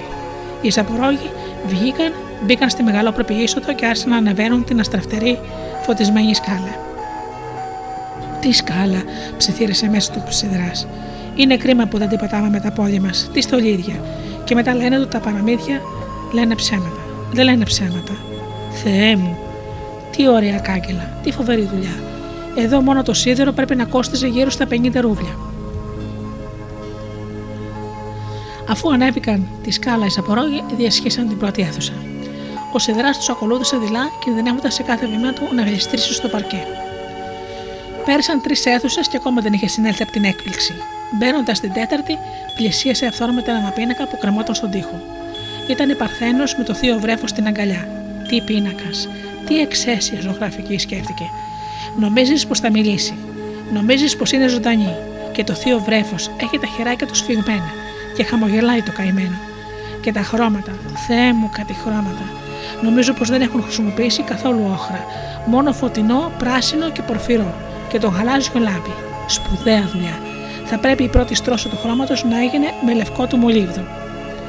Όμως, όσο εξαιρετική και αν είναι αυτοί οι πίνακες, αυτό το μπρούτσινο πόμολο συνέχισε, πλησιάζοντας την πόρτα και ψηλαφώντας την κλειδαριά, είναι ακόμα πιο ξεοθαύμαστο. Τι θαυμάσια δουλειά. Νομίζω πως όλα αυτά τα έφτιαξαν οι Γερμανοί σιδεράδες, με τις πιο εξωφρενικές ακριβές τιμές.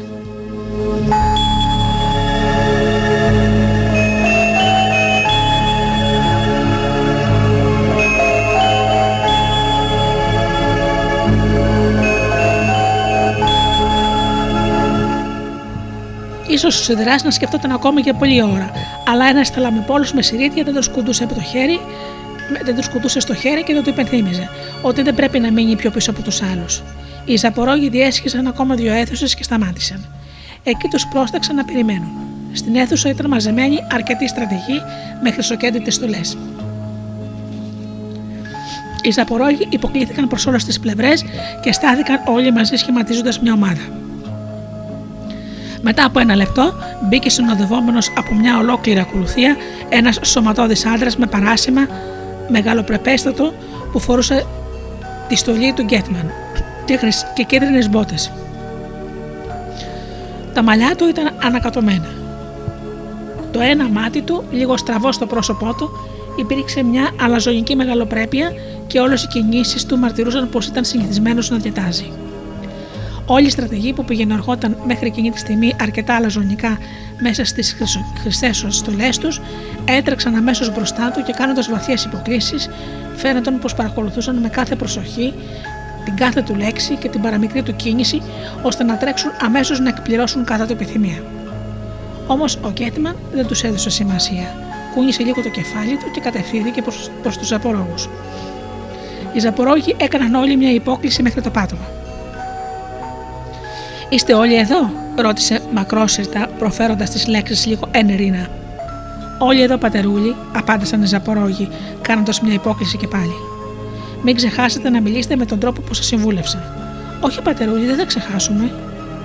Αυτός είναι ο Τσάρο, ρώτησε ο Σιδρά έναν από τους Ζαπορόγους.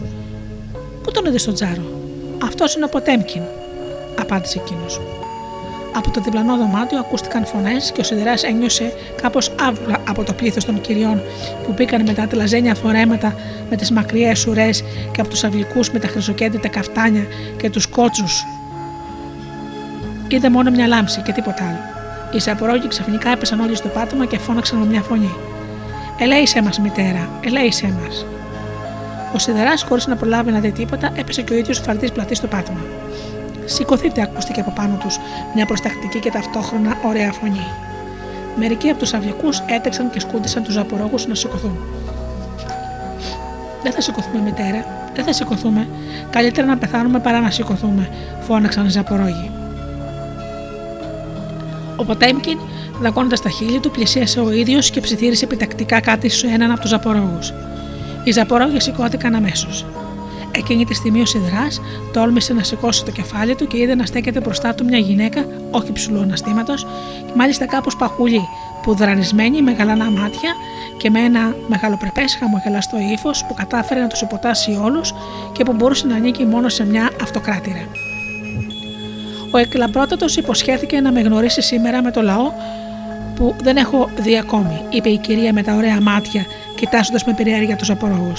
Σας περιποιούνται εδώ, συνέχισε πλησιάζοντάς τους. Ναι, ευχαριστούμε μητέρα. Μας εφοδιάζουν με εξαιρετική ποιότητα τρόφιμα, αν και τα αρνιά εδώ δεν είναι τόσο καλά όσο τα δικά μας στο Ζαπορόγε.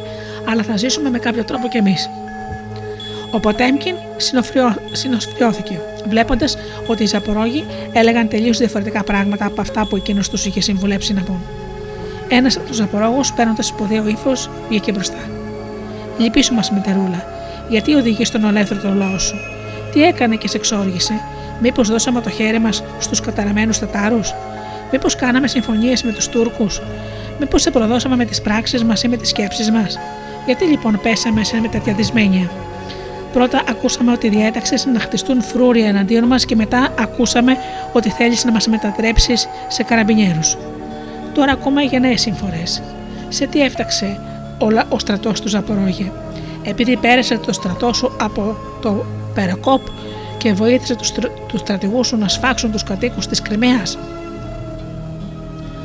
Ο Ποτέμκιν σώπανε και καθάριζε διάφορα με ένα μικρό βουρτσάκι τα μπριλάδια με τα οποία ήταν γεμάτα τα χέρια του. Και τι ζητάτε, ρώτησε με ενδιαφέρον η Εκατερίνη. Οι Ζαπορόγοι κοιτάχτηκαν με νόημα μεταξύ τους. Τώρα είναι η ώρα. Η Τσαρίνα ρωτάει τι θέλουμε, είπε από μέσα του σθηρά και έπεσε ξαφνικά στο πάτωμα. Μεγαλειοτάτη, μην διτάξετε να με αποκεφαλίσουν. Διατάξτε να με λυπηθούν. Από τι αν επιτρέπετε και χωρίς να θυμώσει η μεγαλειοτάτη είναι φτιαγμένα τα ποτάκια που φοράτε. Νομίζω ότι κανένας τεχνίτης, κανένας παπουτσί σε κανένα βασίλειο στον κόσμο δεν μπορεί να φτιάξει τόσο όμορφα παπούτσια. Θεέ μου, μακάρι να μπορούσε να φορέσει και η αγαπημένη μου τέτοια ποτάκια. Η Τσαρίνα έβαλε τα γέλια. Οι αυλικοί γέλασαν κι αυτοί. Ο Ποτέμκιν ήταν συνοφριωμένος και χαμογελούσε ταυτόχρονα. Οι Ζαπορόγοι άρχισαν να σκουντάνε το σιδερά πιστεύοντας πως είχε χάσει τα λογικά του. Σήκω, είπε τρυφερά η Τσαρίνα. Αν θέλεις τόσο πολύ να έχεις τέτοια ποτάκια, αυτό γίνεται εύκολα. Φέρτε το αμέσως τα πιο ακριβά μποτάκια τα χρυσά. Αλήθεια, όσο μου αρέσει αυτή η αθωότητα. Να ένα θέμα, συνέχισε η Τσαρίνα, καρφώνοντας το βλέμμα της σε έναν μεσόκοπο άνθρωπο που στεκόταν αποτραβηγμένος από τους άλλους με ποχουλό αλλά λίγο χλωμό πρόσωπο και που το σεμνό καφτάνι του με τα μεγάλα φιλτισένια κουμπιά φανέρωναν πως δεν ανήκει στου κύκλου των αυγικών. Να ένα θέμα αντάξιο της ευφιέστατη πένας σας. Η αυτοκρατορική μεγαλειότητά σας είναι πάρα πολύ γενναιόδορη. Εδώ χρειάζεται τουλάχιστον ένας Λαφοντέν, απάντησε κάνοντας υπόκληση ο άνθρωπος με τα φιλτισένια κουμπιά. Σας δίνω το λόγο μου ότι ακόμα είμαι ξετρελαμένη με τον ταξιαρχό σας. Μια ιστορία που διαβάζετε εξαιρετικά όμορφα. Όμως συνέχισε η Τσαρίνα, απευθυνόμενη πάλι στους απορρόγου. Άκουσα ότι οι άντρες στην ΣΕΤ δεν παντρεύονται ποτέ. Μα τι λες, μητέρα. Ένας άντρας όπως ξέρεις και η ίδια είναι αδύνατο να ζήσει χωρίς γυναίκα. Απάντησε ο ίδιος απορρόγο που μιλούσε με το Σιδερά. Και ο Σιδεράς απόρρωσε ακούγοντας τον Τζαπορόγο που ήξερε τόσο καλά την επίσημη γλώσσα να μιλάει με την Τζαρίνα, λες και το έκανε επίτηδες με την πιο άξιστη διάλεκτο, με αυτή που μιλάνε συνήθως οι χωριάτε. Είσαι πονηρός άνθρωπος, σκέφτηκε. Δεν το κάνει αυτό τυχαία. Δεν είμαστε καλόγεροι, συνέχισες ο Σαπορόγο, αλλά άνθρωποι αμαρτωλοί. Έχουμε πάθος, όπως και όλοι οι τιμοί χριστιανοί, για κάθε τι που δεν είναι ενιστήσιμο. Είναι πολλοί ανάμεσά μας που έχουν γυναίκες, μόνο που δεν ζουν μαζί μας στην, στην ΣΕΤΣ. Μερικοί έχουν γυναίκες στην Πολωνία, άλλοι έχουν γυναίκες στην Ουκρανία και υπάρχουν και εκείνοι που έχουν γυναίκες στην Τουρκία.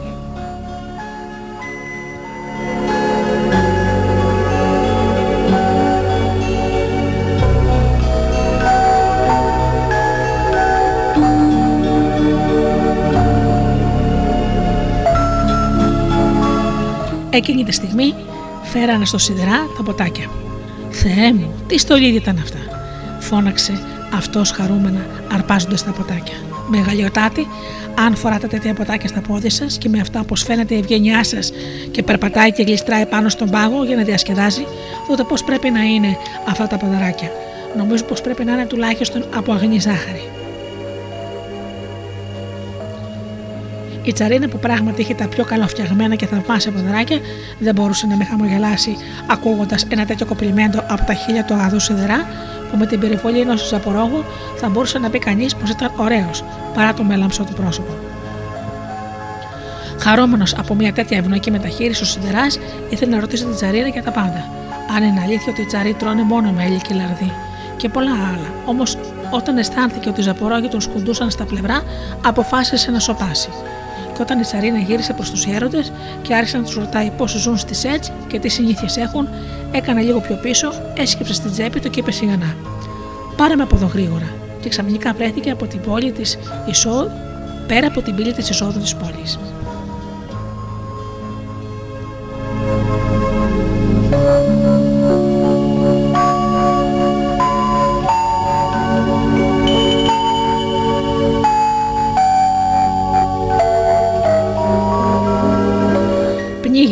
Θεό πνίγηκε.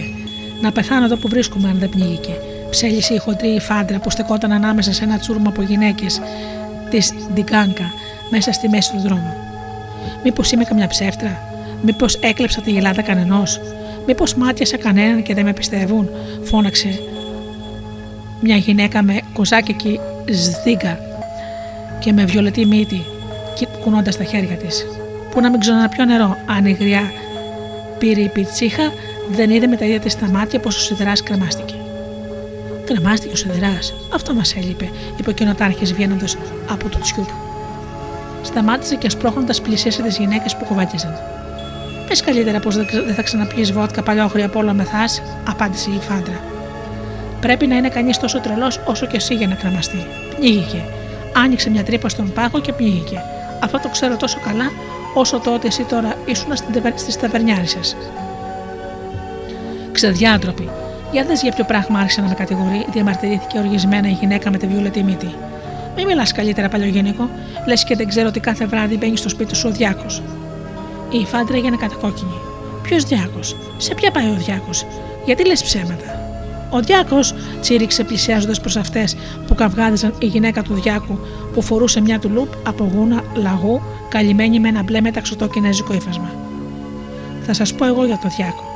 Ποια μίλησε για το Διάκο; Να σε πια πάει ο Διάκος, είπε η γυναίκα με τη βιολετή μύτη δείχνοντα την υφάντρα. Ωστε εσύ είσαι σκύλα, είπε η γυναίκα του Διάκου πλησιάζοντας την υφάντρα. Ωστε εσύ είσαι μάγισσα που τον θολώνεις και τον ποτίζεις με μαγικά φίλτρα για να έρχεται σε σένα.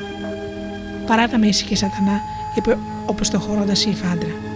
Καταραμένη μάγισσα που να μην προλάβεις να ξαναδείς τα παιδιά σου. Συχαμερό παλιογίνικο. Φτού! είπε η γυναίκα του Διάκου και έφτιασε κατευθείαν στα μάτια την φάντρα. Η φάντρα ήθελε και αυτή να κάνει το ίδιο. Όμως αντί γι' αυτό ε, έφτιασε το αξίριστο γένιο του κοινοτάρχη που για να ακούει καλύτερα είχε πλησιάσει κοντά τις γυναίκες που τσακωνόταν.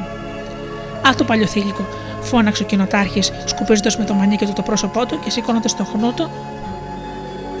Αυτή την κίνηση την έκανε όλες τις όλες τις άλλες να διαλυθούν βρίζοντας προς διάφορες κατευθύνσεις. Τις είχαμε, επαναλάμβανε συνεχίζοντας να σκουπίζεται. Ω τους σιδερά πήγε.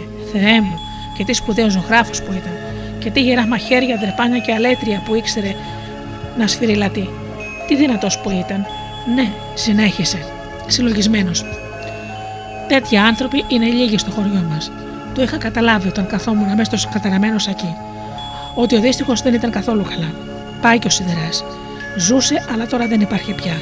Κι εγώ που ετοιμαζόμουν να πεταλώσω σε αυτόν την παρδαλή φοράδα μου.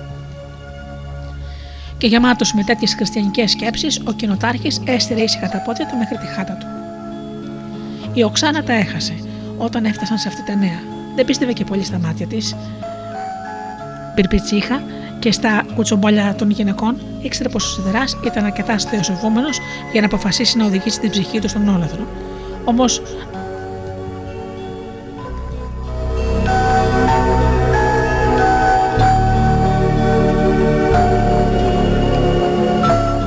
Όμως, αν πράγματι έφυγε με την απόφαση να μην γυρίσει ποτέ στο χωριό, και αν είναι απίθανο να βρεθεί πουθενά αλλού ένας τέτοιος λεβέντης σαν το Σιδερά και την αγαπούσε τόσο πολύ, άντεχε πιο πολύ από όλο τα καπρίτσια της.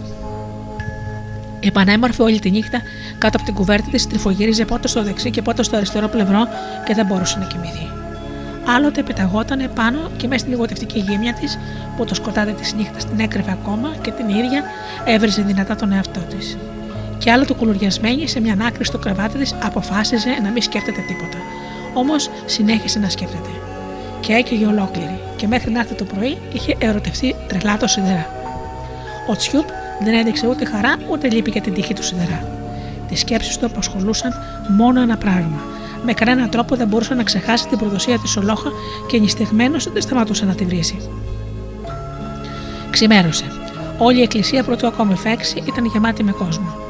Ηλικιωμένες γυναίκες με λευκές μαντήλες, με λευκές τσόχινες σδίκε έκαναν αυλαβικά το σταυρό τους στην είσοδο της εκκλησίας. Οι αρχότισε με πράσινες και κίτρινες ζακέτες και άλλες ακόμα και με μπλε κάπες με χρυσαφένιους φιόγκους πίσω στεκόταν μπροστά τους. Οι κοπέλε που είχαν πλεγμένες στα μαλλιά τους ένα ολόκληρο μαγαζί από πολύχρωμες κορδέλες και στο λαιμό τους λαμπερά περιδέρια, σταυρούς και δουκάτα προσπαθούσαν να προχωρήσουν ακόμα πιο μπροστά στο εικονοστάσι. Όμω πιο μπροστά από όλους ήσαν οι άρχοντες και οι απλοί χωρικοί με τα μουστάκια τους, με τα τσουλούφια τους και με τους χοντρούς λαιμού και τα φρισκοξενισμένα σαγόνια τους. Οι περισσότεροι με τσόχινες κάπες με κουκούλες κάτω από τις οποίες φαινόταν μια λευκή και σε άλλους μια μπλε σδίκα.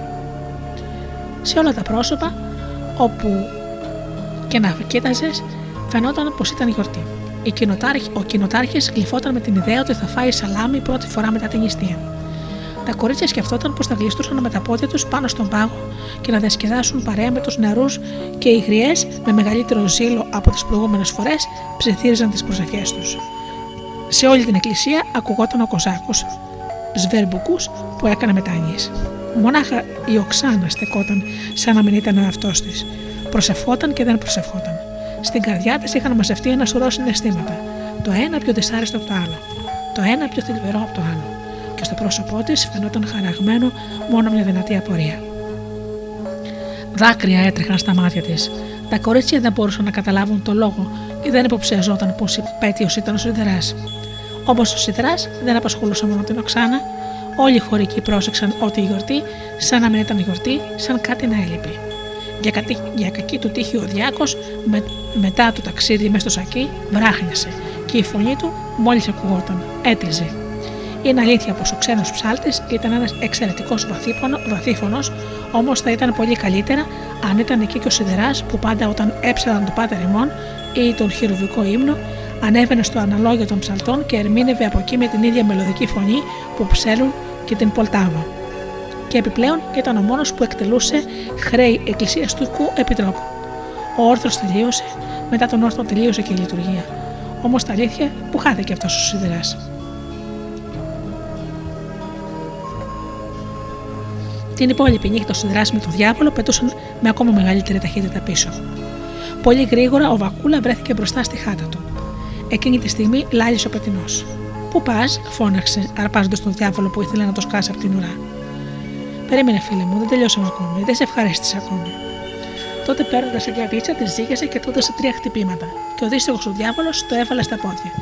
Σαν χωριά τη που μόλις της έχει φάει από το χώρο φύλακα και έτσι αντί να ξεγελάει και να ξελογιάζει και να κοροϊδεύει τους άλλους, ο εχθρός του ανθρώπινου γένους είχε πιαστεί ο ίδιος κοροϊδό. Μετά από αυτό, ο Βακούλα δρασκέλισε το κατόφλι, σοριάστηκε στο άχυρο και κοιμήθηκε μέχρι το μεσημέρι. Όταν ξύπνησε, τρόμαξε βλέποντας πως ο ήλιος ήταν ήδη ψηλά. Έχασε τον όρθρο και την πρωινή λειτουργία. Ο θρήσκος Σιδεράς βυθίστηκε στη μελαγχολία, συλλογιζόμενος ότι ο Θεός για να τιμωρήσει την ανατολή πρόθεσή του, να τον οδηγήσει στον όλεθρο την ψυχή του, του έστειλε επίτηδε στον ύπνο του που δεν του επέτρεψε να παραβρεθεί στην επίσημη γιορτή της Εκκλησίας. Ωστόσο, αφού καθησύχασε τον εαυτό του, με τη σκέψη του την επόμενη εβδομάδα θα μπορούσε να εξομολογηθεί στον παπά και πως από σήμερα κιόλας θα άρχισε να κάνει 50 μετάνιε κάθε μέρα για όλη τη χρονιά, έριξε μια ματιά στη χάτα. Δεν υπήρχε κανεί εκεί. Όπως φαίνεται, η Σολόχα δεν είχε γυρίσει ακόμη. Έβγαλε προσεκτικά από τον κόρφο του τα ποτάκια και έμενε κατάπληκτος από την εξαιρετική δουλειά και από τα θαυμάσια συμβάντα της περασμένης νύχτας. Πλήθηκε, ντύθηκε όσο μπορούσε καλύτερα, φόρεσε τα ίδια ρούχα που είχε πάρει από τους Ζαπορόγους, έβγαλε από το σεντούκι το ολοκένουργιο σκούφο του από γούνα νεογέννητων αρνιών της Ριτσιτόλφκα με την μπλε κορυφή που δεν, δεν τον είχε φορέσει ποτέ ούτε μια φορά από τότε που τον είχε αγοράσει την εποχή που βρισκόταν στην Πολτάνα Έβαλε επίσης και την καινούρια πολύχρωμη ζώνη του, τα έβαλε όλα αυτά μαζί και τον βούρδουλα σε ένα μαντίλι και ξεκίνησε κατευθείαν για, τον, για το τσιούπ.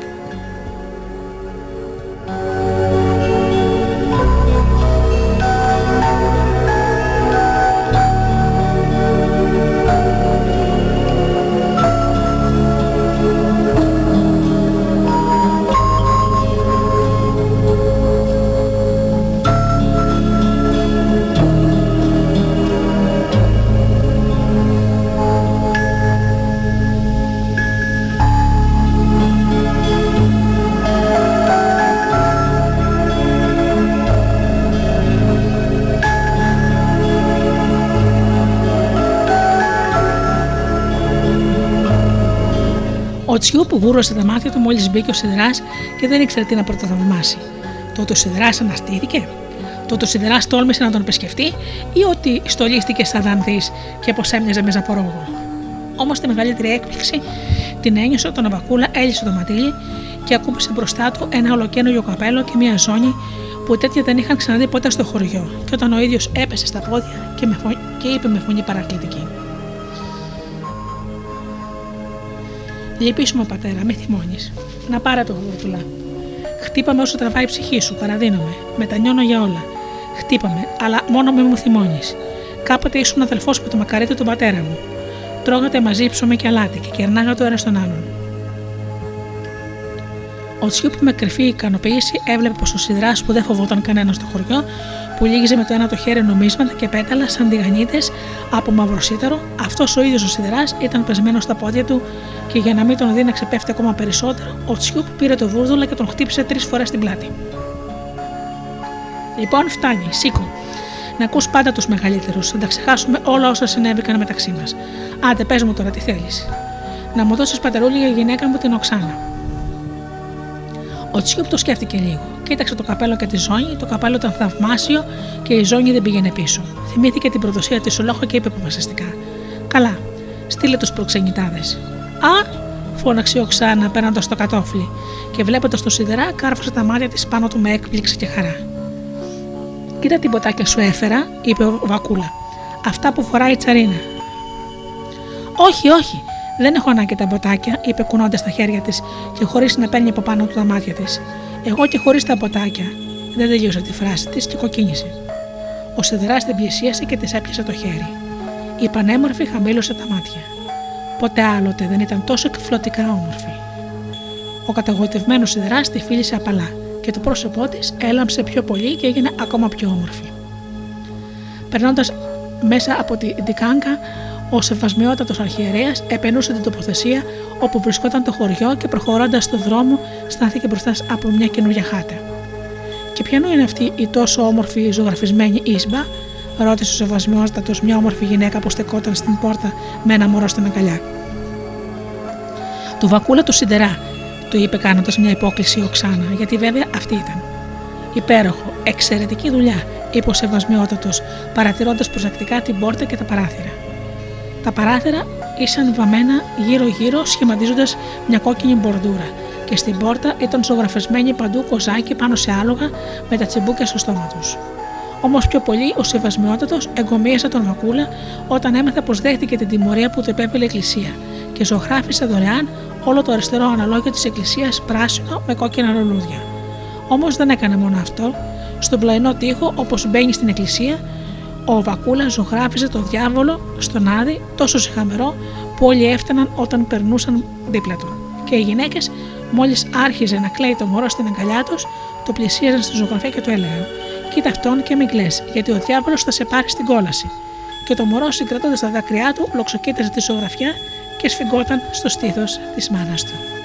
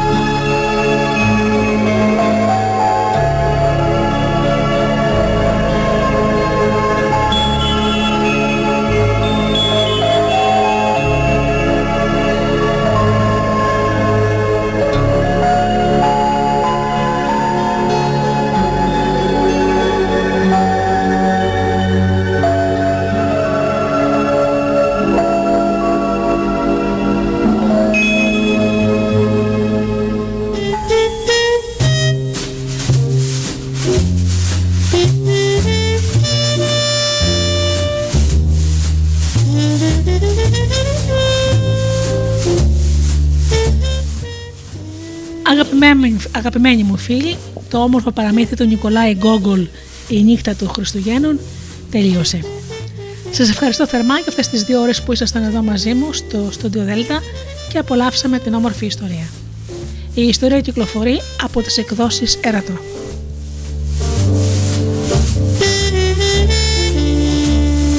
Αγαπημένοι μου φίλοι, σας εύχομαι να περάσετε καλά. Σας δίνω ραντεβού για την επόμενη Παρασκευή στις 8 το βράδυ και εύχομαι από καρδιάς να περνάτε καλά, να είστε καλά και αγαπήστε τον άνθρωπο που βλέπετε κάθε μέρα στο καθρέφτη. Καλό σας βράδυ.